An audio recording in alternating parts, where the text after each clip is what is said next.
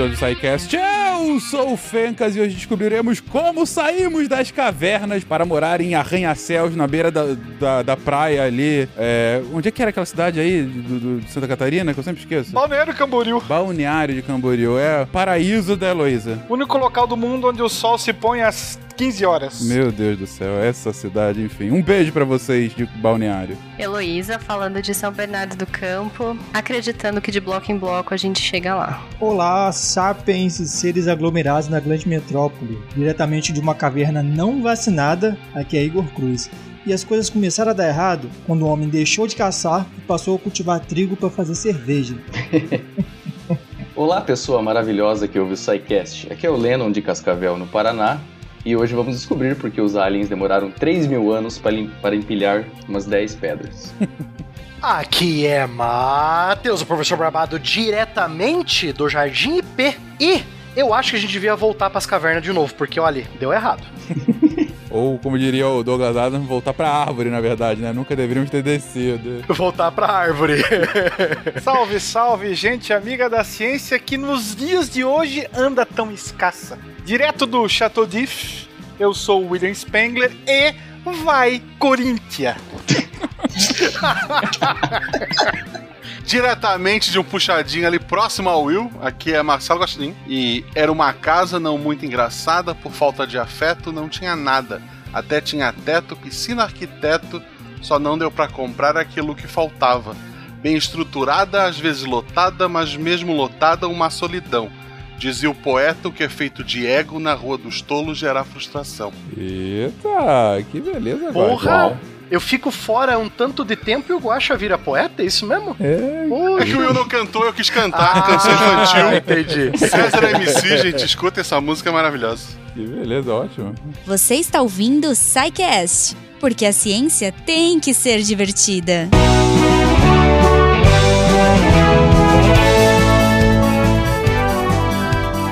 E chegamos a mais uma sessão de recadinhos do SciCast.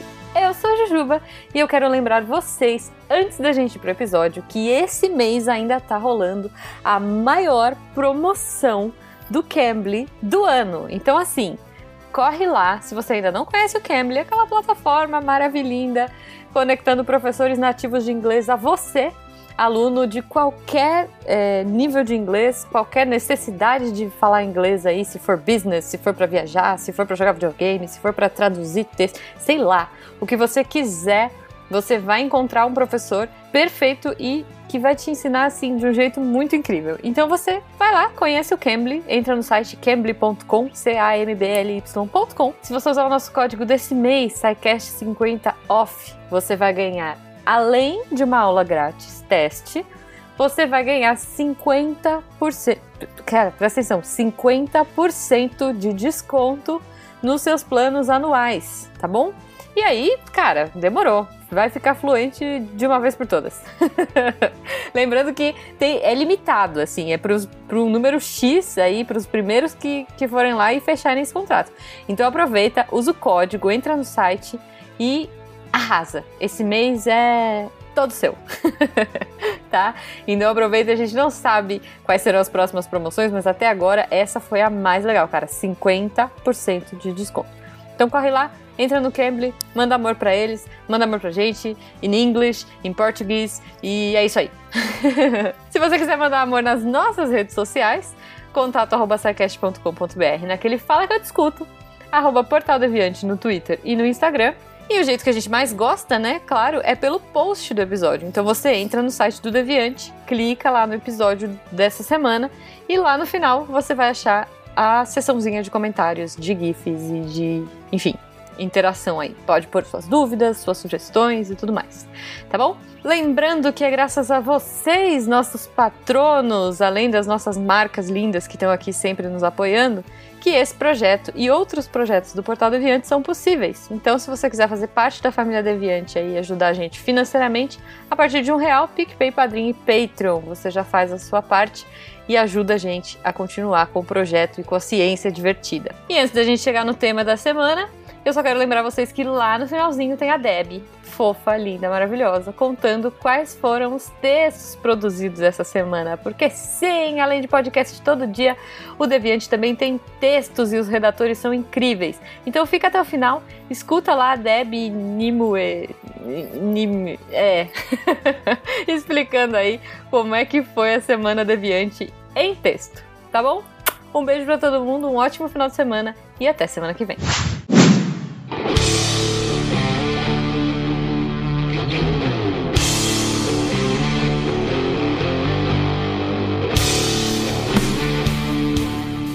Queridões, voltamos a um episódio que envolve engenharia e história. Eu achei muito interessante quando haviam sugerido esse tema no grupo de engenharia, né? Por que a gente não fala da evolução dos sistemas construtivos? Sim, porque em episódios passados a gente já comentou um pouquinho sobre o processo da construção, a gente já falou sobre materiais, a gente já falou sobre engenharia como um todo, mas não chegou nesse estado do nada. Teve uma evolução para chegar aí. A gente brevemente passou pelo histórico em episódios passados, mas agora é para de fato destrinchar como que a gente conseguiu se organizar a ponto de fazer, bom, prédios gigantescos, né? Como que a gente chegou até aqui? Como que a gente conseguiu formar as cidades nas quais a maior parte da população hoje mora? Como é que foi feita a evolução, tijolo por tijolo? Como foi feito saindo da caverna para as primeiras choupanas? Então, gente, o foco de hoje é mostrar justamente a evolução das técnicas construtivas, mostrar de fato como esses sistemas foram sendo aperfeiçoados, tanto do ponto de vista técnico técnico, claro, né? Porque a tecnologia vai ser essencial para explicar isso,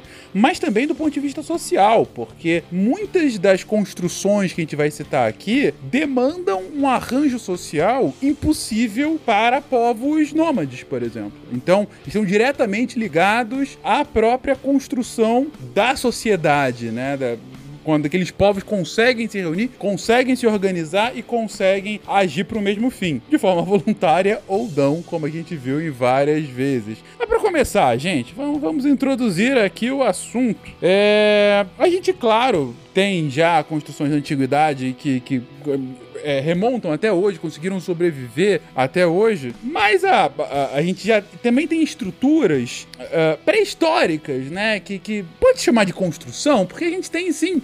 De qualquer forma, eu não, eu não tô querendo. Deixa eu refazer a frase. É, não querendo menosprezar, longe disso, até porque os feitos de engenharia de povos pré-históricos são espetaculares, né? Mas a, a gente consegue considerar como parte dessa evolução do sistema construtivo quando a gente pega é, esses pontos bem específicos, esses, essas maravilhas da pré-história que a gente consegue enxergar até hoje? Olha, eu acho que qualquer coisa que envolva a intervenção humana para a gente conseguir eh, resolver um problema, eu acho que a gente por exemplo, é, em, em, lugares muito frios, como na, na, Sibéria, por exemplo, a gente tem é, registros do, do, do, povo utilizando até costelas de mamute coberta com couro para poder se proteger do frio. Então, se eu entendo que se o ser humano interviu nisso para conseguir resolver um problema que ele tinha, eu chamaria de construção também, porque ele teve que construir, ele teve que montar, ele teve que procurar algumas coisas que tinham características específicas, como por exemplo as costelas do, do animal, que é, iriam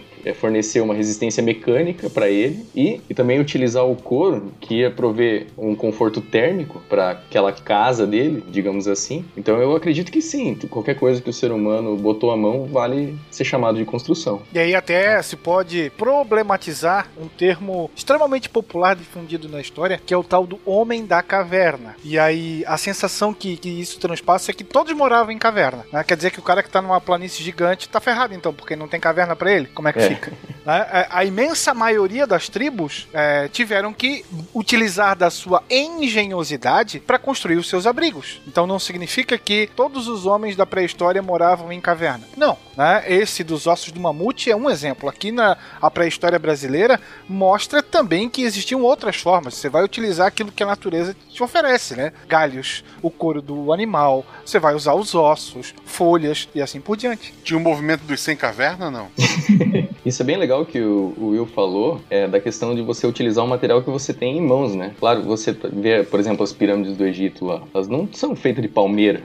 Eles tinham que usar o que eles tinham na mão mesmo. Então você vai ver as diferenças culturais, as diferenças das construções, muito influenciado pelo que eles tinham em mãos mesmo. Isso que o Lennon falou é muito interessante, porque ao mesmo tempo que o ser humano vai ser influenciado pelo material que ele tem à disposição dele naquela região, ele, com essa influência, ele vai acabar modificando o próprio ambiente que influenciou ele, né?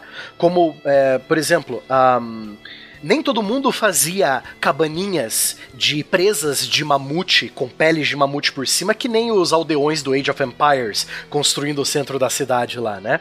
Você tem que usar o que você tem na mão. Então você vai fazer cabanas simples de madeira ou de folhas de bananeira em regiões mais tropicais, né?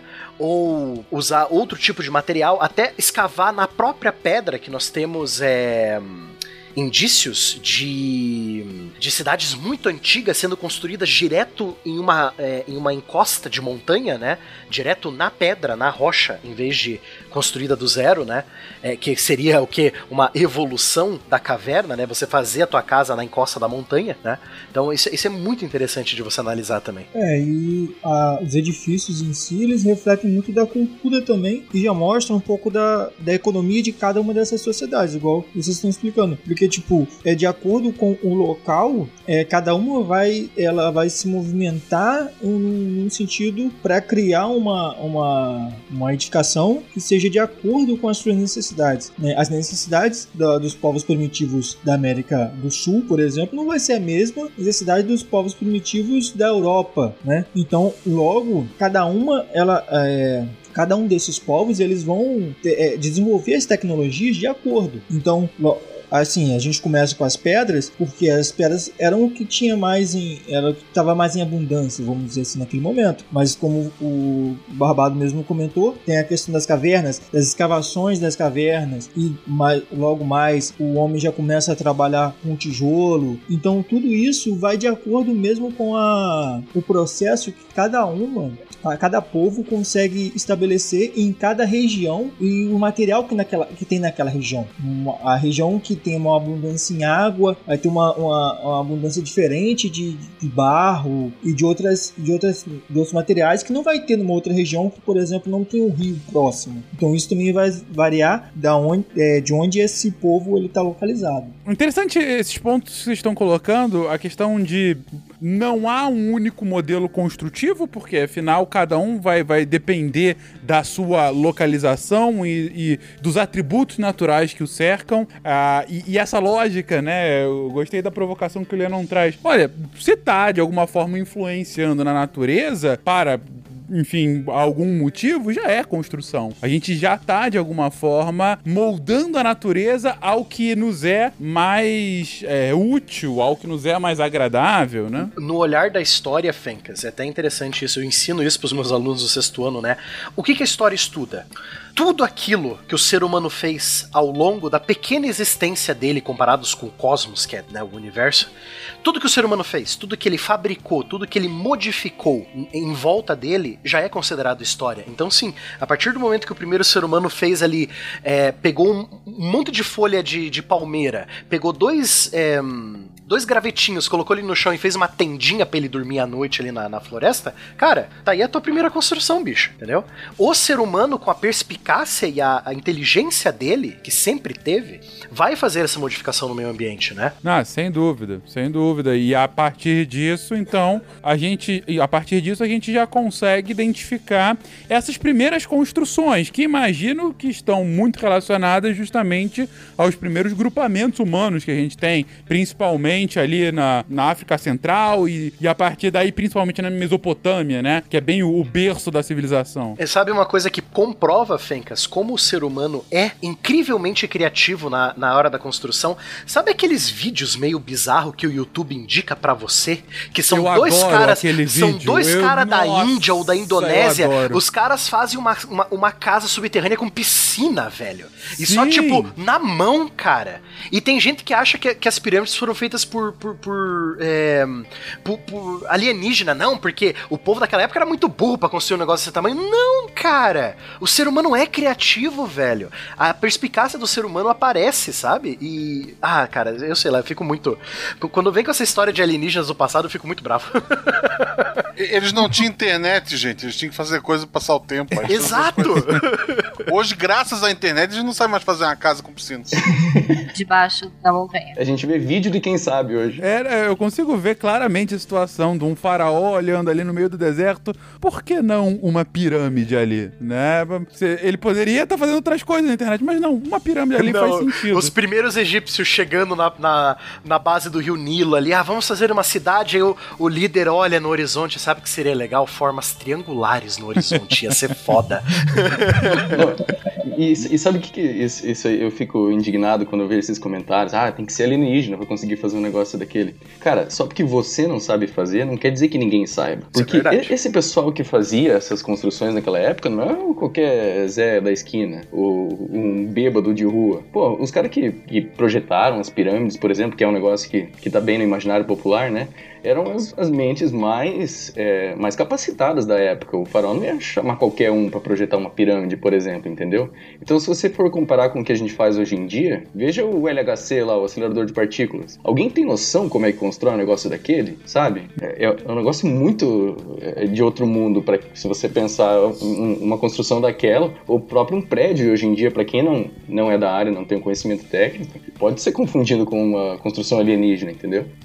O problema todo é a maldita utilização do maldito termo evolução. Sociedades diferentes precisam ser estudadas de forma diferente, ponto. Não, você não pode colocar numa balança e dizer, não, a minha vida com Netflix energia elétrica é melhor do que uma, sei lá, a vida de uma tribo isolada que basicamente caça e pesca. São modos de se viver de forma diferente. Não significa que um é pior ou melhor. Isso vale também. E, claro, é extremamente difícil você é, abrir mão da visão atual para tentar olhar algo diferente sem fazer um juízo de valor. Sim, é difícil, mas, né? A gente não consegue olhar a uma, duas gerações para trás, por exemplo. A gente não consegue imaginar como era a vida dos nossos avós, sabe? As diferenças culturais e, e sociais que eles viveram. A gente já não consegue se colocar no lugar da mesma forma. Você imagina voltar 3 mil anos, 10 mil anos.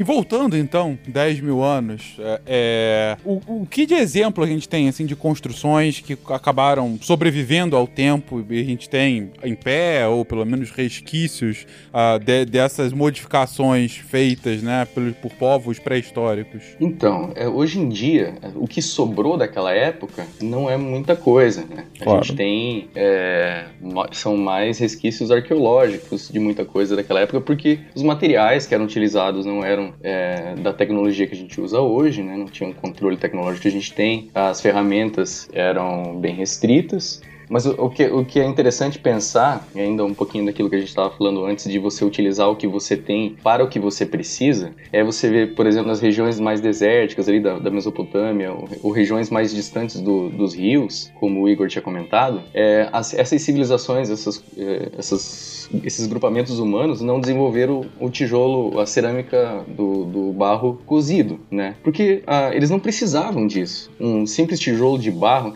e assim, como que eles chegaram no tijolo de barro? Basta você manusear um pedaço de barro, você vai ver que você consegue moldar ele da forma que você quiser, entendeu? Então, nada melhor do que usar isso para você levantar uma parede, por exemplo. Uma das várias teorias é que como que o, o- ser humano descobriu que você moldar o barro e aquecê-lo, ele fica duro, ele fica pode ser usado para construção ou até para fazer cerâmica, né? É, é só você imaginar que naquela época os seres humanos mexendo com barro úmido perto de uma fogueira, eles deixaram ali e tal, a fogueira secou o barro, o barro ficou duro e nossa, né, que ficou a forma ficou ali, né? Então, lógico que isso é uma teoria, né? Não tem como provar isso, a não ser que a gente construa uma máquina do tempo e a gente volta no tempo para ver lá o, o, o Homo sapiens fazendo a escultura de, de barro, né? Mas é assim como a própria agricultura foi descoberta não pelo acaso, mas mais pelo poder de observação do, do humano, né? Porque, como você disse, Lennon, eles não tinham isso no começo porque eles não precisavam, né? Porque quando o ser humano precisa de algo, ele vai inventar algo que ele precise, né? Principalmente nessa época. Então, por exemplo, é que nem a agricultura. A agricultura é dito que possivelmente as mulheres das tribos é, do Homo sapiens que descobriram a agricultura porque elas ficavam mais tempo no acampamento e elas podiam observar a, a, o processo de tipo, ah, caiu uma. É, Caiu uma fruta podre da, da árvore, a fruta ficou ali, apodrecendo. Depois de uma semana começou a brotar alguma coisa ali da fruta, aí você liga os pontos, entendeu? Exato, é você perceber os padrões da natureza e daí tentar rep- reproduzir, né? Se pra vocês o dia hoje tá difícil, imagine pra nós dois, que descarregamos 6 mil tijolos no local errado. Então, nesse sentido, bom, vocês já estavam já comentando sobre é, é, os primeiros passos para um avanço tecnológico, ainda que primitivo, mas cada vez mais consistente para esse moldar da natureza. Ah, e, e sei que, enfim, a gente tem é, é, é, casos de, de grandes construções, né, que acabam tendo resquícios, como o próprio Lennon disse, não- estão ainda de pé, mas a gente consegue algum, algum registro de que estavam lá, ou por conta da, é, é, é, de, de resquícios da própria construção, ou algum outro tipo de vestígio encontrado.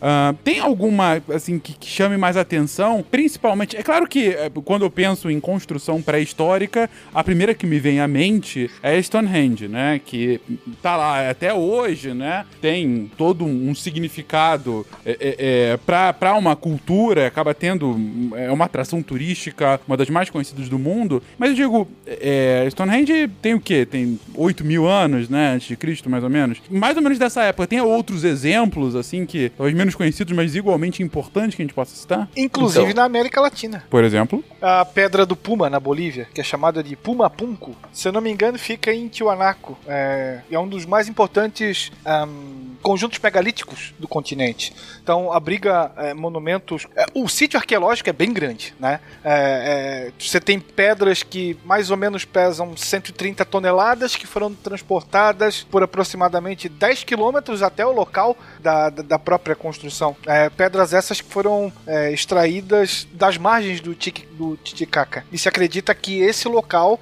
era um local de, de festejos, da- mais ou menos parecido com aquilo que se acha, porque não se tem certeza, do que é Stonehenge, né?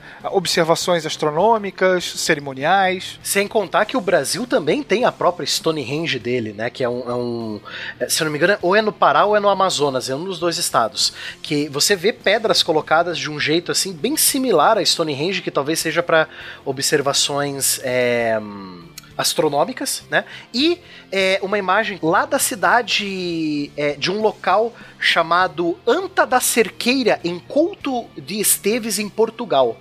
Então você percebe que essa arquitetura neolítica, que vai aproximadamente ali de, de 10 mil a 2 mil antes de Cristo, Fencas, é o que a gente está lidando aqui agora, né? E, j- lógico, tem descobertas arquitetônicas, essa mesmo, a Stonehenge brasileiro, o sítio arqueológico de Calçoene, no Amapá. Exatamente, no Amapá. Eu, eu falei o estado errado, mas foi no Amapá. Tem cidades, é, ou cidades não, tem restos de construções de casas e até locais de sepultamento neolíticos, Fencas, por toda a Europa, né?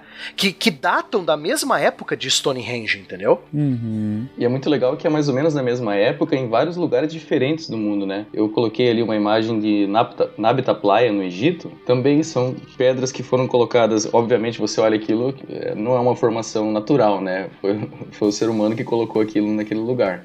E também se especula que aquilo seja para algum, alguns tipos de observações astronômicas, para acompanhar pelas sombras e pelos alinhamentos, estações do ano, algumas coisas assim, né?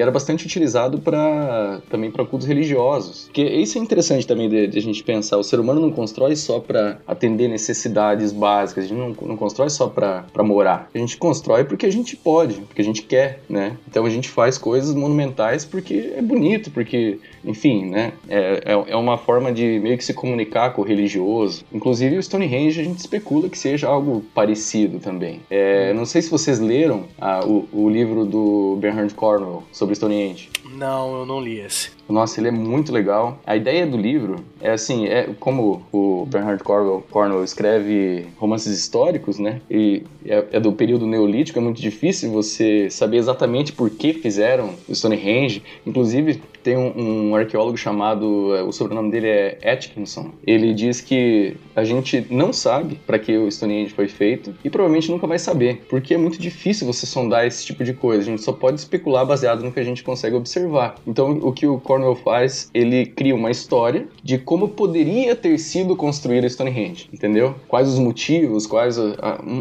ele criou uma história por trás, entendeu? E é bem interessante porque ele se utiliza de pontos é, históricos e, e, e, observações arqueológicas e vai, ele vai incluindo no meio da história, assim, fica muito interessante, né? Bom, é, quem já leu algum livro dele sabe como é que ele faz, né? Uhum. Um romance histórico bastante famoso, um romancista histórico bastante famoso. O Barbado falou da anta ali. anta é a palavra em português de Portugal para dolmen. Aliás, Portugal é, conserva os monumentos megalíticos mais antigos de toda a Europa. Mais antigos, inclusive, que o, o mais famoso deles, né? O inglês. Uhum. E, e, e, vocês trouxeram um ponto que eu acho sempre importante da gente ressaltar, né? É, é, que Stonehenge acaba sendo visto como, como outros, né? Como algum centro de observação e tudo mais, mas também um, um centro religioso. Até porque, como a gente coloca já em vários caches, não são coisas dissociadas, né? Dependendo do momento histórico. Você, uma observação astronômica pode estar de alguma forma relacionada a algum culto religioso. É, era um contínuo, não havia uma, uma separação entre o que era religioso, o que é científico, não. Era um contínuo, até por isso a, a astrologia e a astronomia, até poucos séculos atrás, serem parte do mesmo contínuo, né? E, enfim, a gente está falando aqui de alguns milênios atrás. E até dentro de uma, uma questão que a gente também comentou no cast de regiões, é, no, no início, as edificações que a gente tem, as, as primeiras, as mais, mais antigas, né, mais antigos indícios são os templos, né? A, conforme a estrutura social ela ia crescendo, né,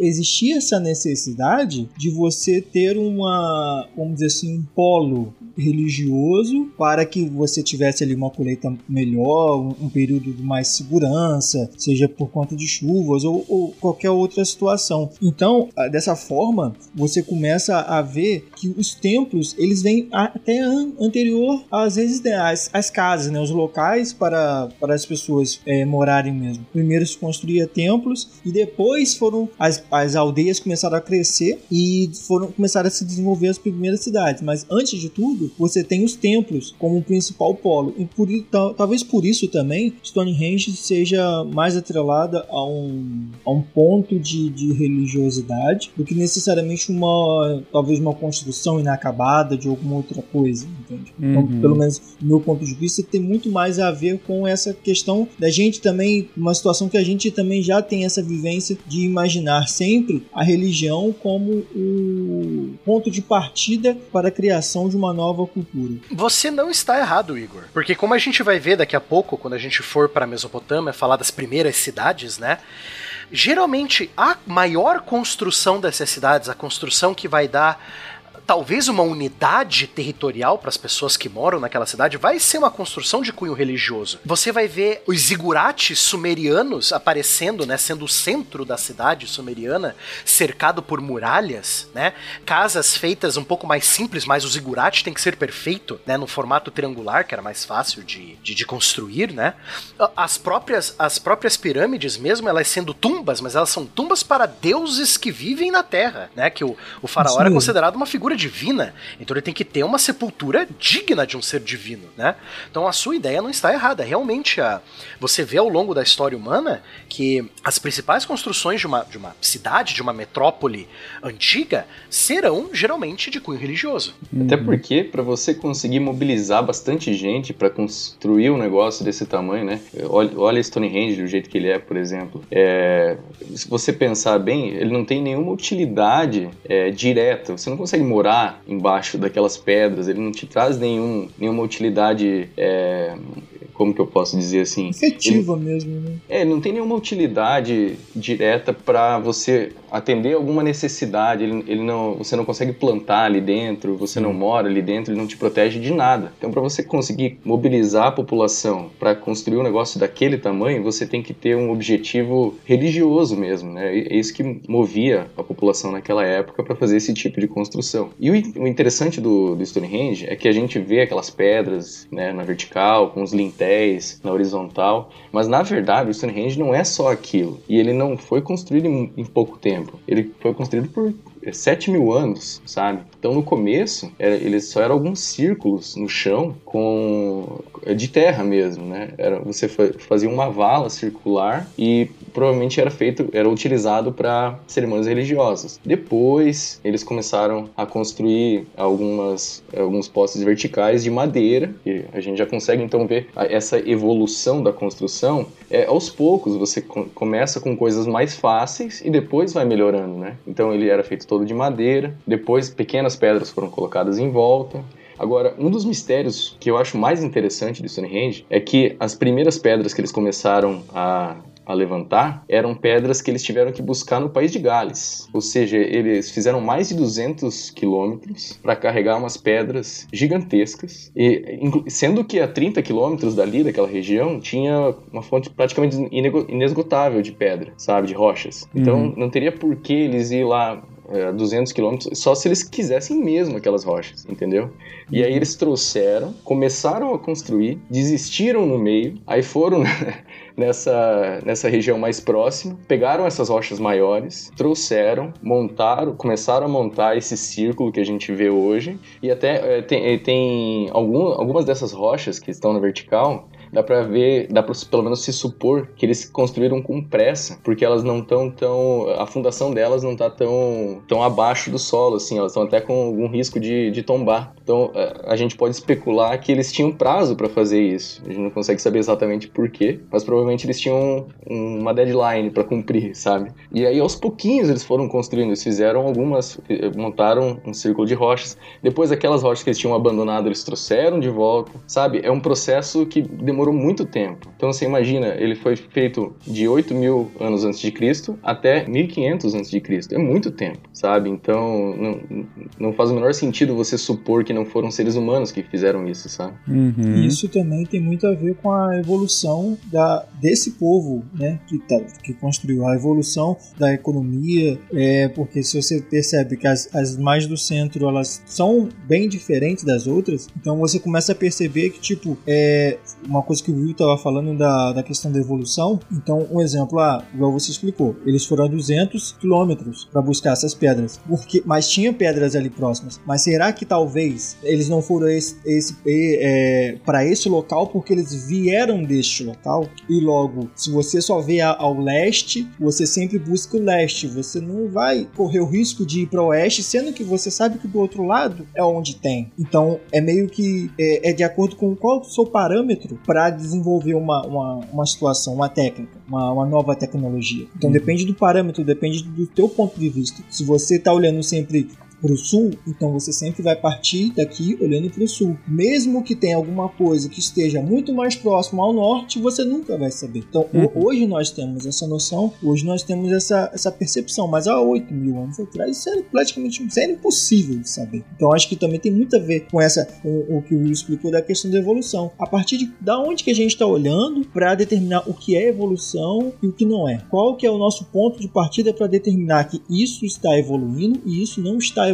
né? Então acredito que Perfeito. é muito o ponto principal, né, a chave principal da gente discutir isso hoje principalmente é isso. É porque se você, por exemplo, está discutindo Stonehenge na, lá no, no, norte da Europa, mas ao mesmo tempo na Mesopotâmia, naquele mesmo período está acontecendo uma outra coisa completamente diferente. Então as construções são completamente diferentes e ao mesmo tempo e, e, os, e, e eles não se conectam, eles não sabem da existência um do outro. Será que na mente dos mesopotâmios eles eram mais evoluídos ou menos evoluídos do que os povos do norte, entende? Então acho que assim, é, depende do ponto que a gente está olhando. Uhum.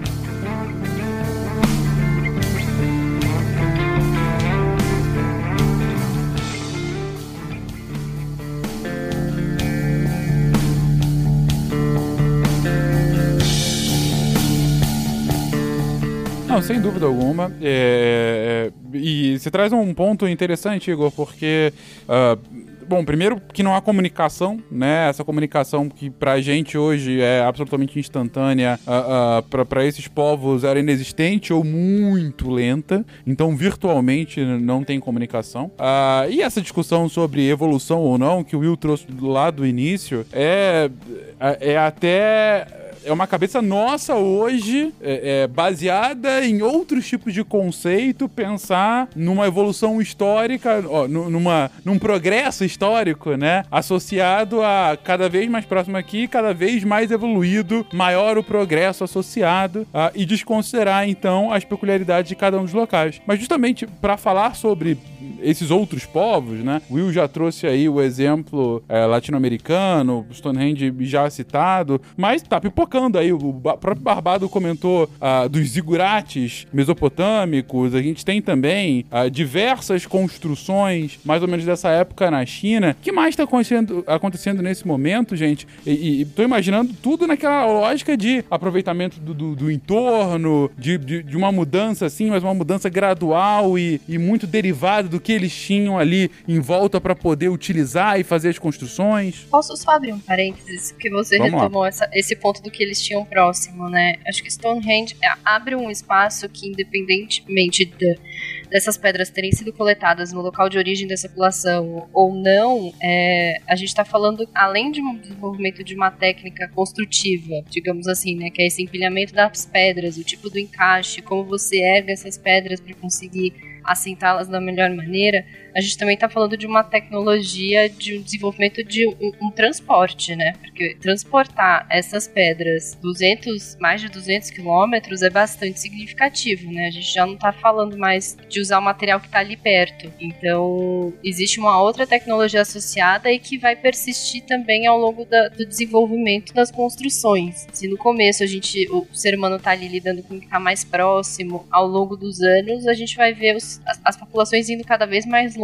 atrás de outros materiais e outras técnicas. E a gente tem sempre essa tecnologia de transporte associada. Queria só fazer esse parênteses porque você retomou essa questão e achei que podia ficar ser pertinente também. Tá perfeito. Então, gente, China, Mesopotâmia, pra gente avançar um pouco. Então, vamos lá. Na China, é, eu queria só passar rapidinho por ela, porque é interessante que envolve tudo isso que a gente está falando, né? São as construções feitas para atender às suas necessidades e, as, e essas civilizações não se conversam, né? E é interessante que ele, como eles vão tendo as mesmas ideias para as mesmas coisas, né? Porque no, fim das contas a natureza em volta deles é a mesma, né? A, a, China, como qualquer outra civilização do mundo, surgiu perto dos rios, né? Inclusive, pro ouvinte que ainda não viu, tem cast só sobre a China antiga, é bem legal e fala bastante sobre como essas civilizações surgiram. É, é legal você analisar as construções que eles faziam na, na época, porque mesmo do, é, mesmo povos que são de uma mesma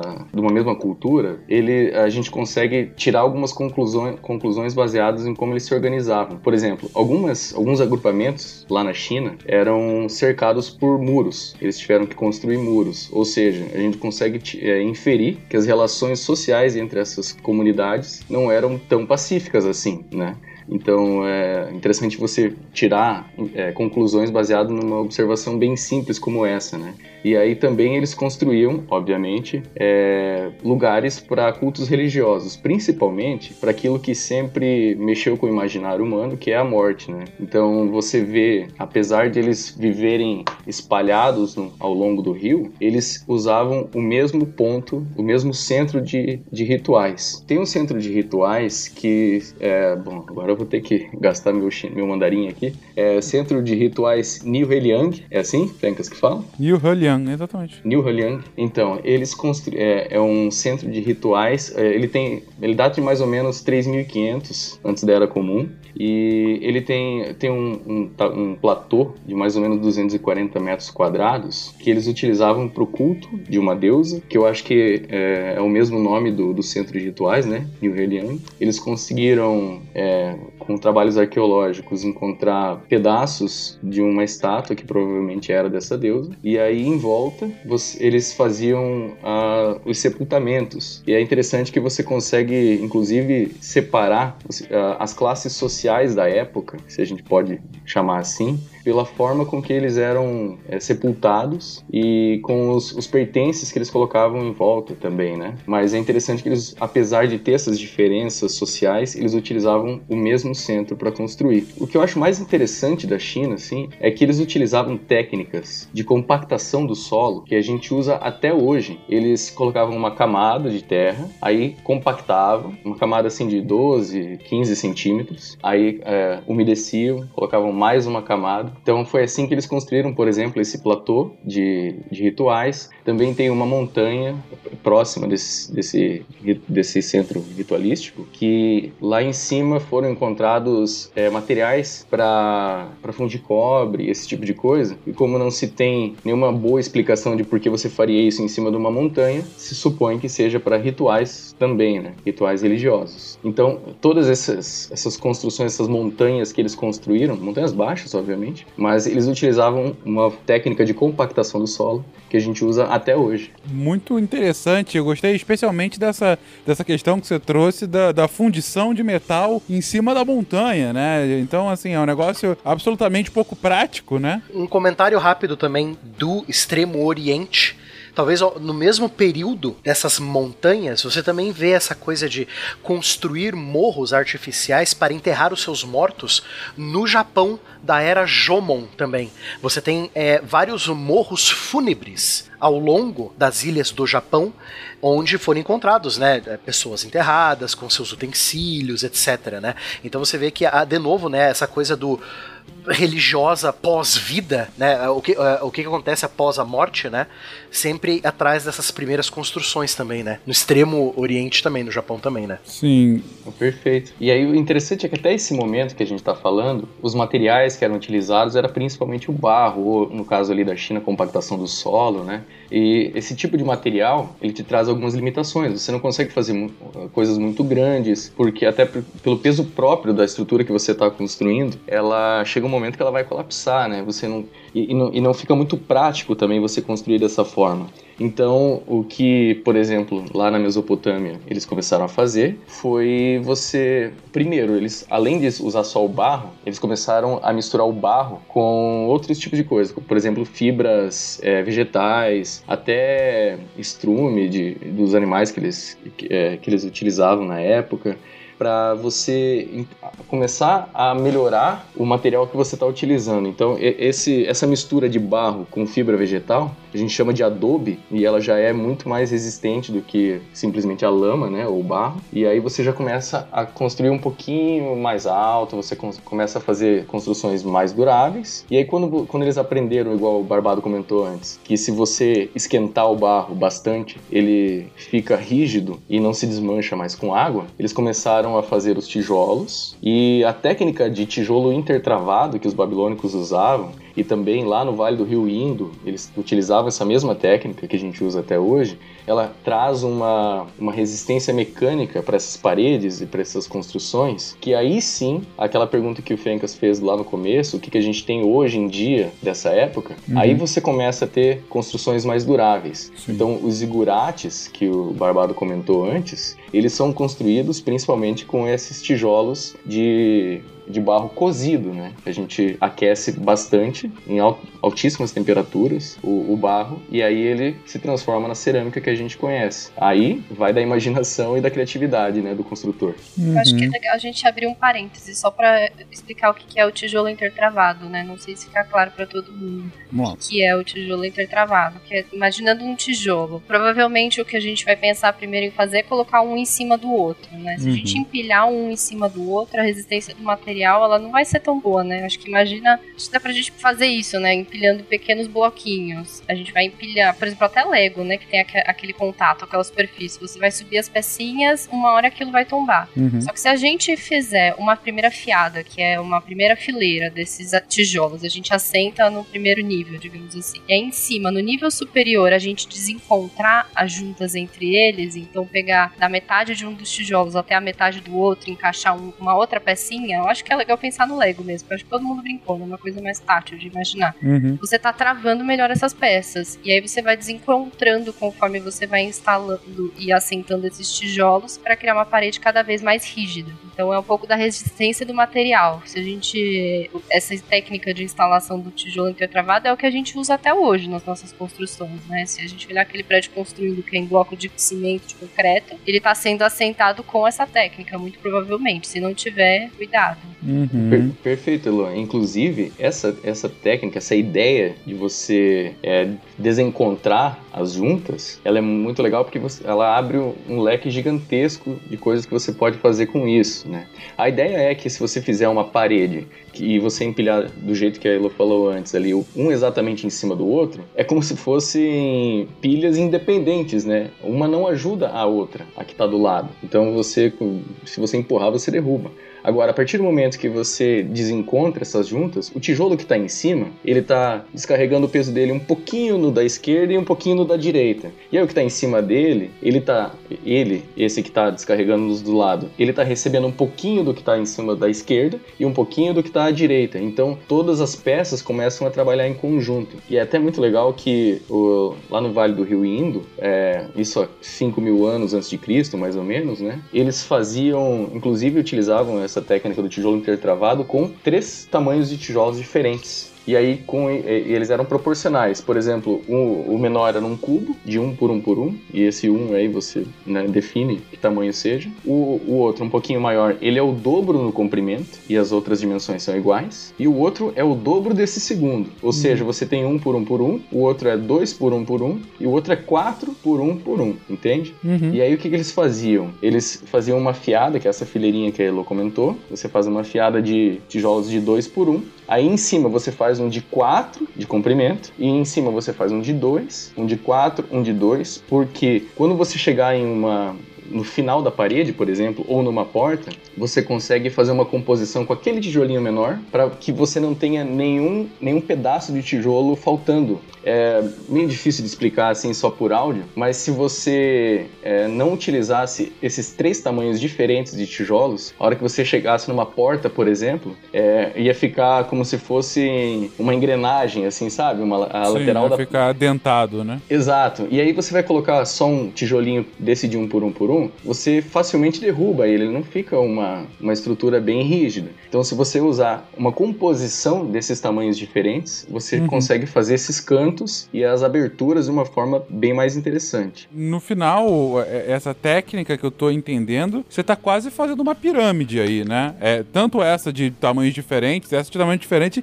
já vai na, na prática, mas se for todos do, do mesmo tamanho, né? Esse, esse tijolo, você tá fazendo, assim, claro que não vai ficar uma pirâmide, vai ficar uma parede, mas a lógica é a lógica piramidal, né? Digo que você vai realmente sim. é, é, aumentando aqui, você, vai colocando. É, é- é porque eu não tava conseguindo entender quando a- da primeira explicação, aí eu pensei, não, é, é como se eu estivesse colocando quatro tijolos um do lado do outro, aí eu coloco três em cima, sendo que os três ficam é, metade em um, metade em outro, né? É, e aí, e aí prende melhor. E aí eu coloco dois em cima, metade em um, metade em outro. E claro que eu completo a, a- a parede toda assim, mas o, o ponto principal é que a parede não vai ficar um monte de fileirinha uma do lado da outra. E sim vai ficar uma agarrada na outra e aí muito mais sólida, né? Essa é a lógica. Isso, você distribui essa carga, ao invés dela ser pontual, né, ela descer reto num ponto único, você está distribuindo ela em várias diagonais, digamos assim, são vários triângulos. Isso. aham. Então é muito mais inteligente. Você cria.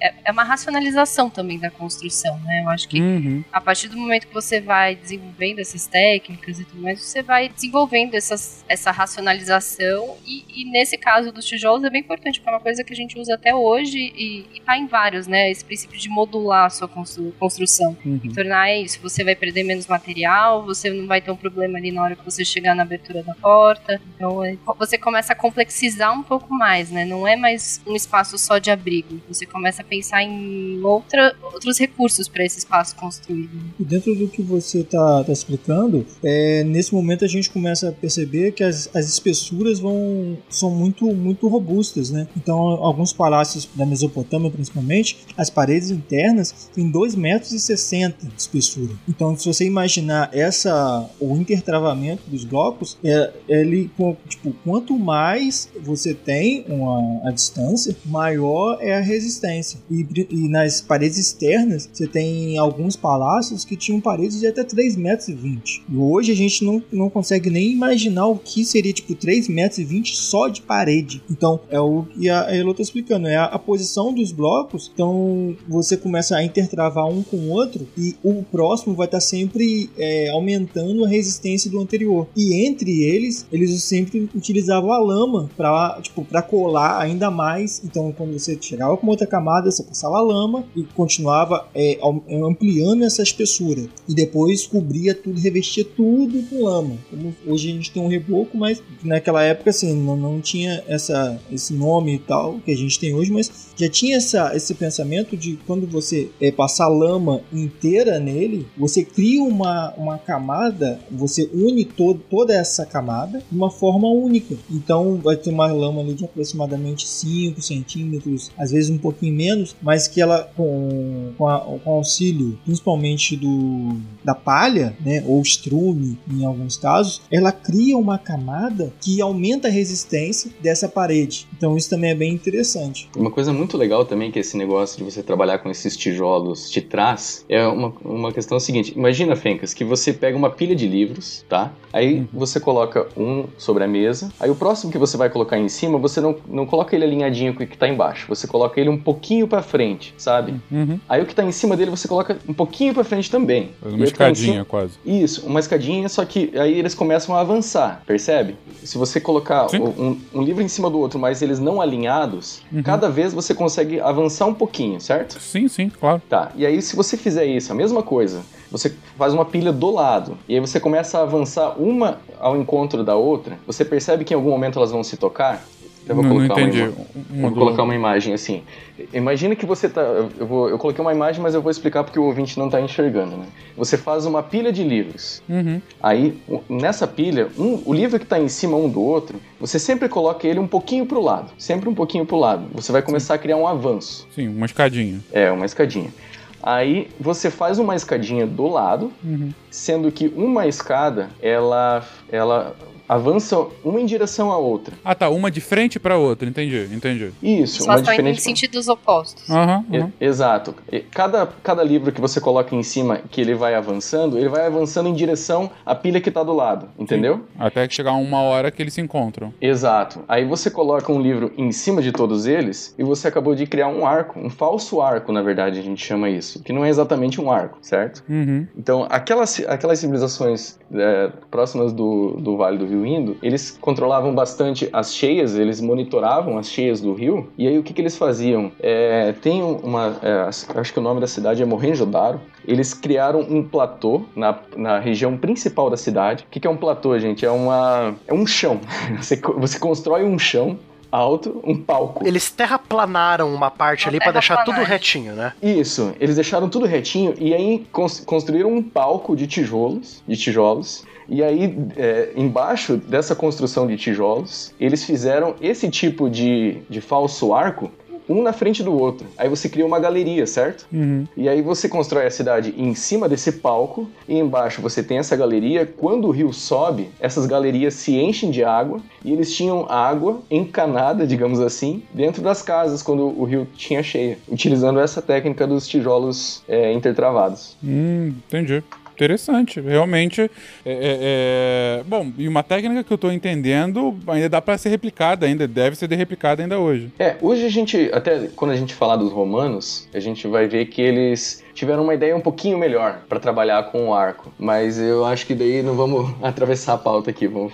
Beleza. Agora que a gente então. chegar lá, a gente fala. Se para vocês o dia hoje tá difícil, imagine para nós dois, que descarregamos 6 mil tijolos no local errado. Bom, tá ficando bastante claro que essas construções, principalmente pré-históricas, estão tendo uma ligação muito forte com elementos religiosos e tal, mas já trazendo, é, é, a despeito da sua utilização ou do seu motivo, já começam a trazer uh, inovações de engenharia, né, inovações de materiais uh, que acabam sendo ou utilizadas até hoje ou vão inspirar novas, novos avanços nesse sentido. E chegando de fato, indo dessa pré-história para pré-história antiga, talvez um dos povos que a gente tenha mais acesso, né, a, às suas construções são os gregos, né, que acabaram construindo é, é grandes construções que, que resistiram, né, nesses últimos milênios. Uh, e que a gente. E mesmo aquelas que não resistiram completamente, tem indícios arqueológicos bastante explícitos, né? Que conseguem demonstrar um pouco das suas, dessas técnicas. Uh, os gregos acabaram sendo inspirados por alguns desses povos, é, acabaram desenvolvendo técnicas próprias, gente. Como que é feita a construção na Grécia? Só antes de falar dos gregos, eu quero dar um testemunho aqui que meu filho construiu um zigurate no Minecraft. Genial. É, os gregos, é, obviamente, eles, eles não, não criaram as técnicas deles do nada, né? Eles é, se inspiraram, muito provavelmente, dessas civilizações que a gente já comentou, porque no fim das contas, conforme as civilizações vão passando os séculos, elas vão, além de manter o que já se conhece que funciona, elas vão criando coisas novas. E uma vantagem muito grande dos gregos é que eles tinham uma coisa é, fantástica que é a ciência, né? Eles já começaram a explorar a ciência. Ou seja, é, eles utilizavam os padrões matemáticos que eles já conheciam para começar a construir de formas mais eficientes. E é óbvio que os gregos, como todas as civilizações que a gente comentou até agora, eles construíam muito da, da, das suas edificações é, para os cultos religiosos. A, a religião grega a gente conhece conhece ela muito bem.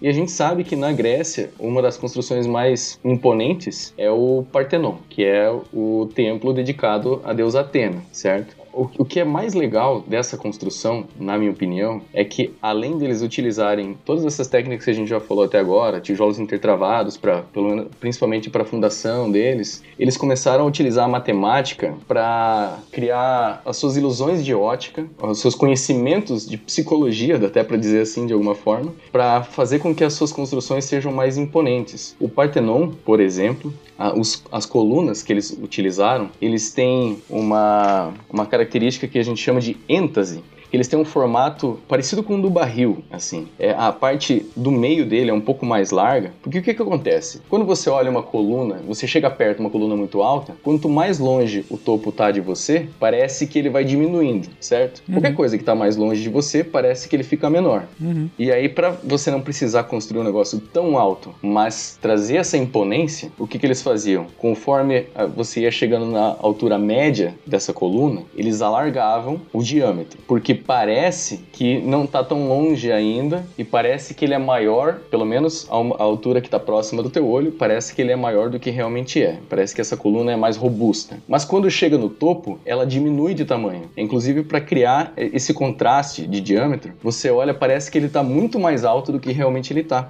E aí, é, essa, essa técnica eles utilizaram em todas as colunas. E o, o interessante é que para construir isso, eles não construíram essa coluna inteira, obviamente. Eles construíram em trechos, que eles chamam de. Em inglês chama de tambor, não sei como é que chamaria em português mas é, parece um tambor mesmo. São cilindros e que eles iam colocando um em cima do outro. Depois que eles empilhavam, eles utilizavam é, as técnicas que Arquimedes ensinou a eles, né? Uhum. Para você utilizar polias, cordas e as gruas que a gente tem hoje em dia são bastante inspiradas nessas técnicas. Obviamente que hoje em dia a gente usa aço. Na época eles utilizavam de madeira. Então eles prendiam cordas nas pontas e utilizavam roldanas para para diminuir o esforço, né, de você puxar esses pesos gigantescos. E aí essas rochas tinham umas saliências em volta, onde você passava uma corda. Então é como se ela tivesse mãozinhas em volta. E aí sim, você sim. passa, né? E aí você sobe, empilha uma em cima da outra, e depois vem lá o escultor e alisa e faz todos os trabalhos, né? Ou seja, a, a pedra saía de fábrica com essas saliências para facilitar o, o, empilhar e depois era só tirar essa, essa saliência para ficar tudo retinho. Exato. É, inclusive Inclusive, tem algumas construções que a gente vê hoje lá que a, a metade delas, essas, essas mãozinhas, essas saliências já não existem mais, e numa parte elas ainda estão lá, o que indica que essas construções não, está, não estão acabadas, né? Eles por algum motivo pararam no meio. Ou que o cara ficou de saco cheio, pô, tá aí, deixa essa saliência aí, não... Ou ninguém tá é, reclamando. É aquela obra do governo que nunca acaba, sabe? tá sempre em obras, a obra perpétua. Não renovou a licitação. Mas interessante. Interessante porque, bom, sem dúvida, é uma técnica muito mais prática do que a técnica anterior, que era. Eu gostei muito de, de quando a gente estava é, vendo. A gente já falou também em episódios passados de Stonehenge, das próprias pirâmides, que, que pra você levantar esses, esses pesos muito grandes, você tinha que fazer morros, né? Você.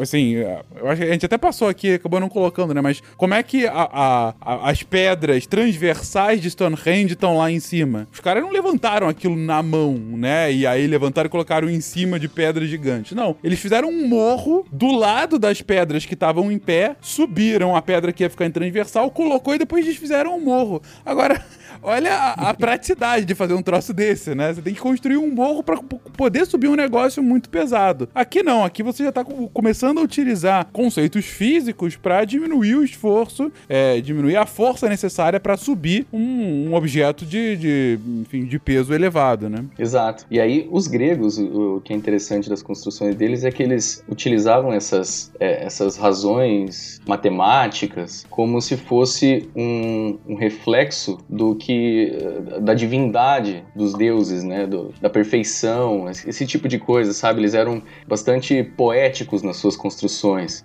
Tanto que é, em cima da, das colunas, por exemplo, do Partenon, ia uma viga horizontal, né? É, que eles chamavam de entablatura, que era toda esculpida com é, trechos da, das histórias heróicas do, dos gregos, né? Eu acho muito legal, voltando para dar uma. É, falar de um jogo que eu gosto muito, é, que é o Assassin's Creed Odyssey, que se passa durante a a Guerra do Peloponeso, de Esparta contra Atenas, né? E, cara, o trabalho que o pessoal que fez o jogo, os estúdios da Ubisoft, para irem atrás, pesquisar e ver como é que eram as estátuas, as construções, tentar é, fazer o mais historicamente correto as construções.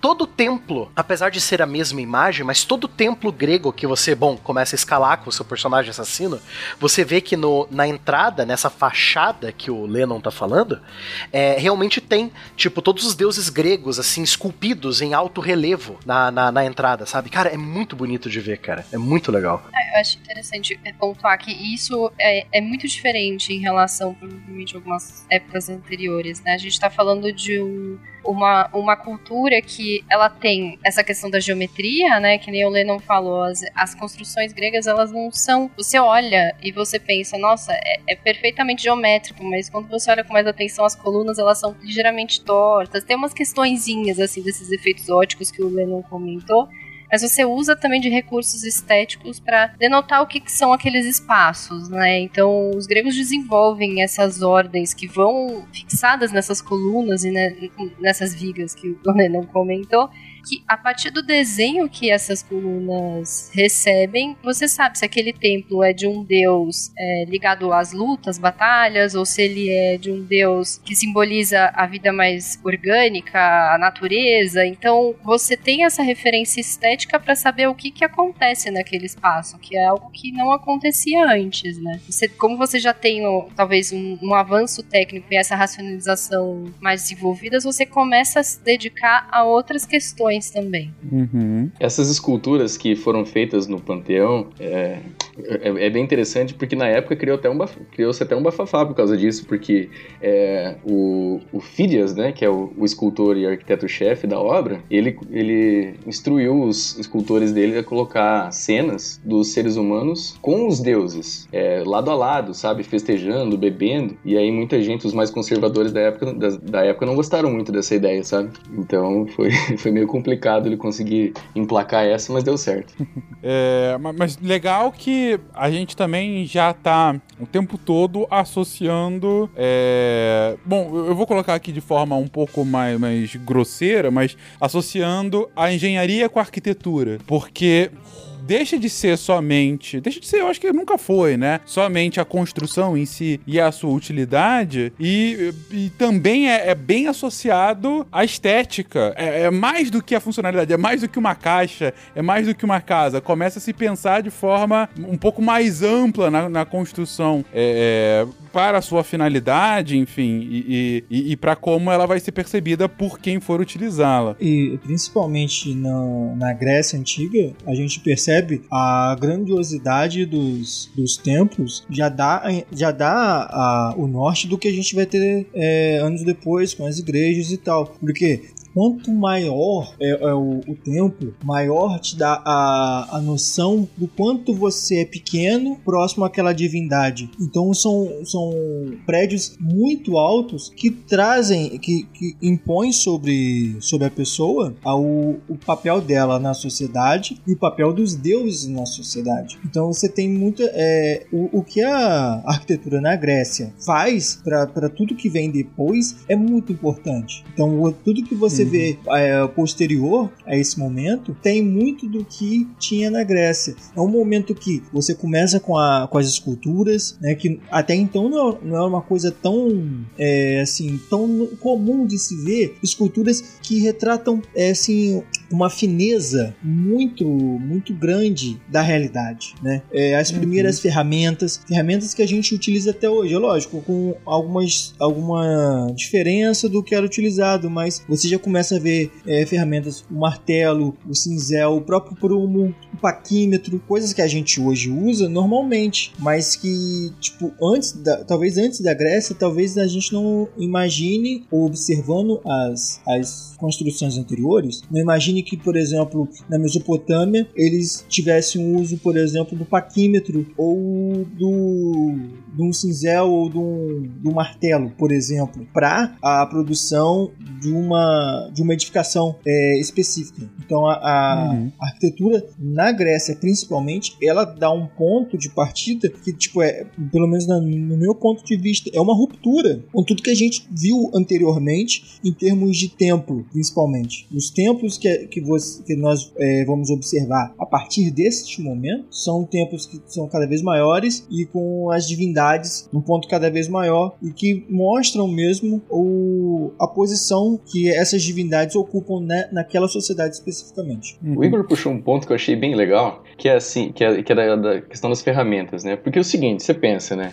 Não, beleza, a gente agora quer construir, vamos, vamos usar essa, essa geometria que a gente descobriu, vamos né? Queremos fazer um negócio muito bonito, tudo reto, que, é, tem esses, essas ilusões de ótica que a gente quer atingir, mas como é que a gente faz isso, né? Como é que a gente controla isso? Como que a gente faz uma viga reta nessa época, entendeu? Como é que a gente assenta tijolo em nível? Você precisa de ferramenta para isso, né? Não é simplesmente você ter a vontade de fazer. Uhum. Então, é, tanto os egípcios já tinham muitas das ferramentas que tanto os gregos quanto os, os romanos depois vão utilizar. E aí, um dos níveis que eu acho bem interessante que eles utilizaram é um, basicamente um, é como se fosse a letra A, assim, você imagina a letra A, e aí nas, as duas perninhas da letra A, quanto maior, mais largas elas forem, mais precisão você vai ter na sua medida. E aí na barra horizontal, você faz uma marcaçãozinha bem no meio, e aí no, na, no topo, no vértice da letra A, você prende um prumo, né? Não sei se o ouvinte sabe o que é um prumo, mas é uma corda com um peso na ponta. Uhum. E aí se você segurar ele por um tempo parado, ele vai te dar a, a vertical. E aí se, o, que, que, ele, o que, que eles estão fazendo ali? Eles estão utilizando uma medida vertical para você achar uma precisão na horizontal. Essa ferramenta ela transforma uma precisão vertical numa horizontal. E é assim que eles utilizavam para conseguir atingir essas precisões,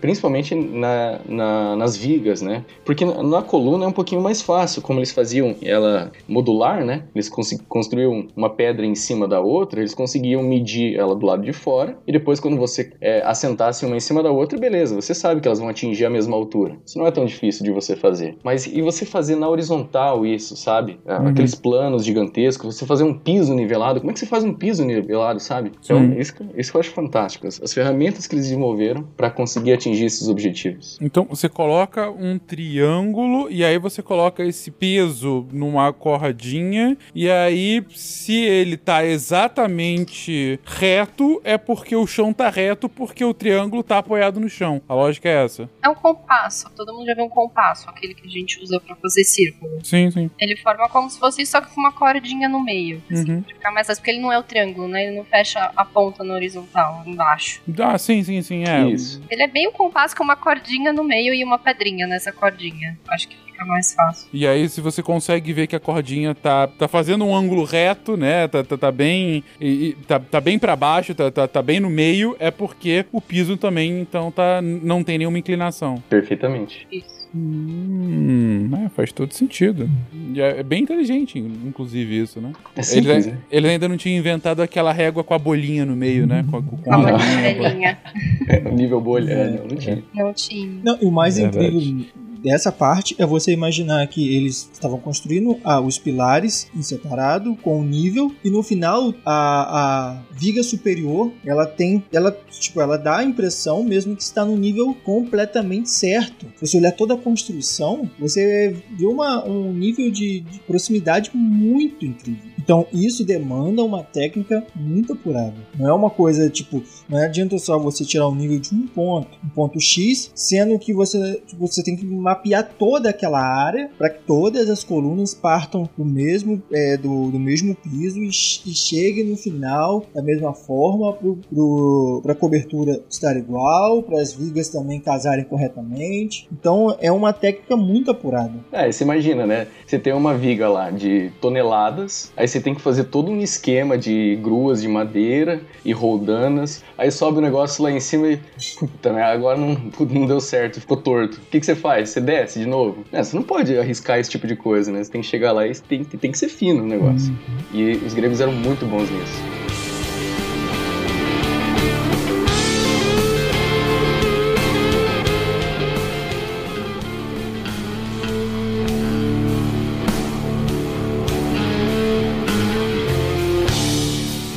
tem uma coisa que eu quero falar da, da Grécia que depois vai ter conexões com, com Roma também, é que tanto essa ligação estética né, da arquitetura com a engenharia grega, ela era tão forte que inclusive foram criadas algumas ordens, né?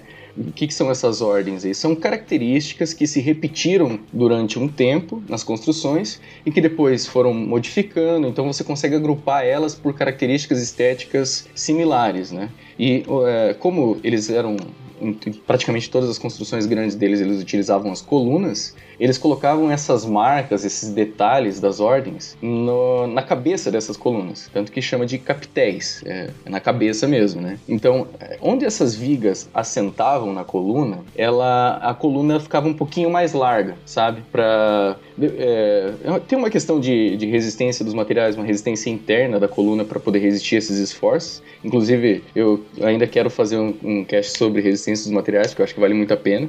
Mas a ideia de você alargar é que você. É, é aquela ideia de diminuir a pressão, né? Porque já que pressão é força sobre uma área, se você aumenta a área, você não vai diminuir o peso da pedra, né? Então você aumenta a área para que essas tensões não fiquem tão, tão grandes na, na cabeça das colunas. E no começo, né, o que a gente chama hoje de ordem dórica, era simplesmente um alargamento do, do topo do pilar. Era bem simples, era bem liso, não tinha muito problema, né? Depois eles começaram a trabalhar com isso, fazer é, composições mais artísticas. E aí a gente passa para a ordem jônica. E aí o topo dessas de, de, das colunas, elas têm um enroladinho assim, parece até um, um chifre de, de bode, né? Não sei como explicar isso. Mas eles são enroladinhos em cima. São caracóizinhos. Caracóizinhos, obrigado. Perfeito. Esse é o termo técnico, caracalzinho, só pra, só pra eu saber? Pra eu... Patenteado por Heloísa Escudeiro. Obrigada, gente. É assim que a gente aprende. Pra mim são as colunas do Hércules, não é? Não é essa que tem no, no, no desenho do Hércules? Não, aí, aí é Gibraltar, cara. Você tá, acho que você tá viajando um pouquinho aí.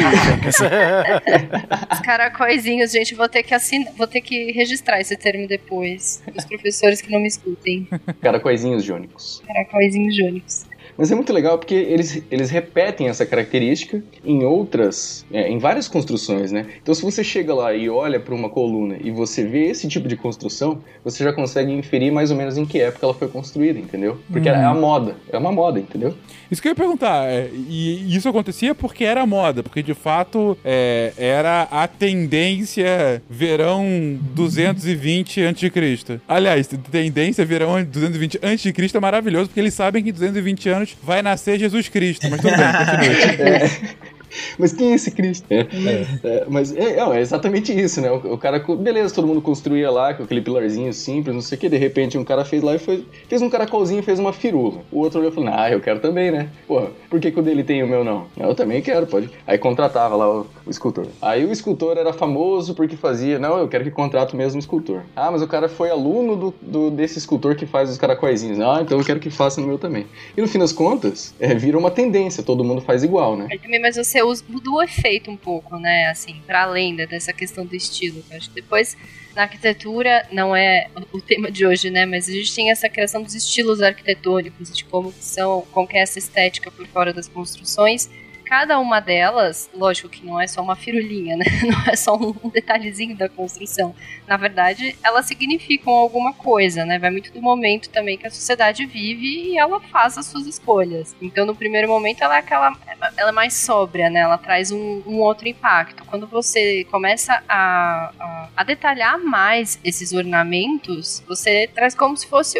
Você, você valoriza, né? Valoriza, né? Você torna aquilo realmente. É, a ideia do palácio, né? Né? Você começa a entrar nos detalhezinhos da construção, nessas minúcias que engrandecem um pouco o ambiente, né? Então vai um pouco também nesse sentido, né? Do que, que você quer dizer com as construções. E, e tem mais um detalhe também, porque volta lá naquela questão que a gente estava falando das ferramentas, porque no começo você tem ferramentas mais rudimentares, né?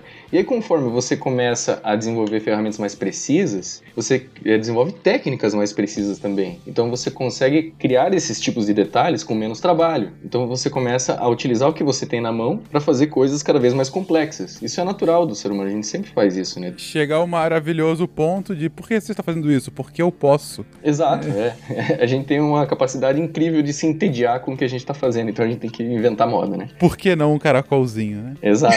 E, e, isso é, é, o caracolzinho é da, da, da, ordem jônica, né? E depois né, da ordem jônica, lá pelo ano de 323, mais ou menos antes de Cristo, é, se criou, é, claro, não é assim, ah, esse ano vamos criar uma ordem nova, não, não é assim, né? É, mas, mas, a partir daí, mais ou menos, você começa a encontrar construções que hoje a gente chama de ordem coríntia. E aí, esse capitel, que antes era. Uh, tinha começado lá no dórico simplesmente com o alargamento do topo do pilar, do, né, da coluna. Depois tem um caracolzinho. Agora, eles começam a colocar folhas de uma, de uma planta chamada acanto. Se você procurar, no, se o ouvinte procurar aí na, na internet a, a imagem, vai ver que é muito parecido mesmo. A gente, na verdade, eu até queria, se alguém aí souber, eu não sei se, exatamente se a gente tem certeza que é o acanto, mas é, é, muito parecido, entendeu? Então hoje, se você ler qualquer material sobre a Ordem Coríntia, vai dizer que é, são folhas de acanto. E o mais interessante é que se você presta atenção no canto do acanto, tem aqui só tem um bando de louco. Mentira, gente. Por favor.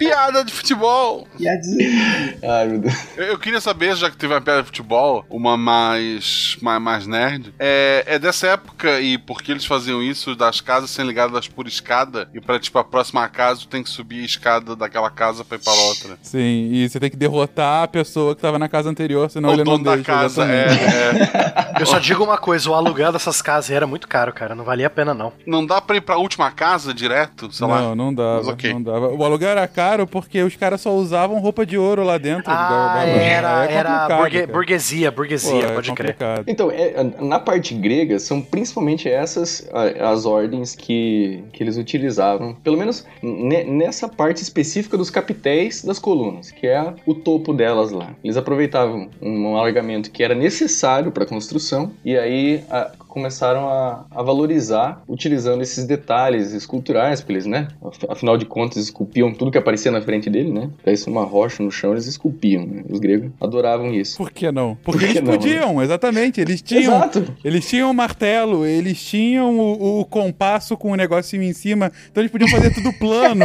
eles tinham de tudo, gente. Eles tinham os, carac os caracóizinhos, cara. Eles podiam de tudo mesmo. Maravilhoso. E, e a, não só eles esculpiam essa, o topo das colunas, como eles esculpiam o corpo inteiro da, das colunas, né? Eles faziam uns frisos verticais que também auxiliavam nessa impressão de, de ser mais alto do que realmente é, né? Quem não sabe que usa listra emagrece, né? Parece que você fica mais. É verdade, é verdade. E, e, de fato não tem nenhuma utilidade, enfim, ar arquitetônica ou, ou de engenharia esses frisos. É puramente estético. É, é puramente estético, até para dar essa sensação de continuidade, né? Porque como eles faziam esses trechos, a coluna era feita em, em trechos, né? Pedacinho por pedacinho, em cima do outro. Se você faz esse, esse detalhe contínuo de cima a baixo, você já traz essa impressão de ser uma coisa só, sabe? Uhum. Então, bom, os gregos, se você pegar é, uma construção chamada de Erecteion, eles não, não só esculpiam é, a, a, os frisos verticais, como eles esculpiam estátuas mesmo. As colunas eram estátuas. Tem a, são as, as virgens do Erecteion, né? As, como é que eles chamam? Cariátides, acho que é o nome. Você procurar, ouvinte, procura Cariátides no, no Google aí, você vai ver, são é, estátuas com um, uh, as vigas apoiadas em cima da, das cabeças dela. Eu acho que aparece até no... Cariátides, é isso mesmo. É isso mesmo, né?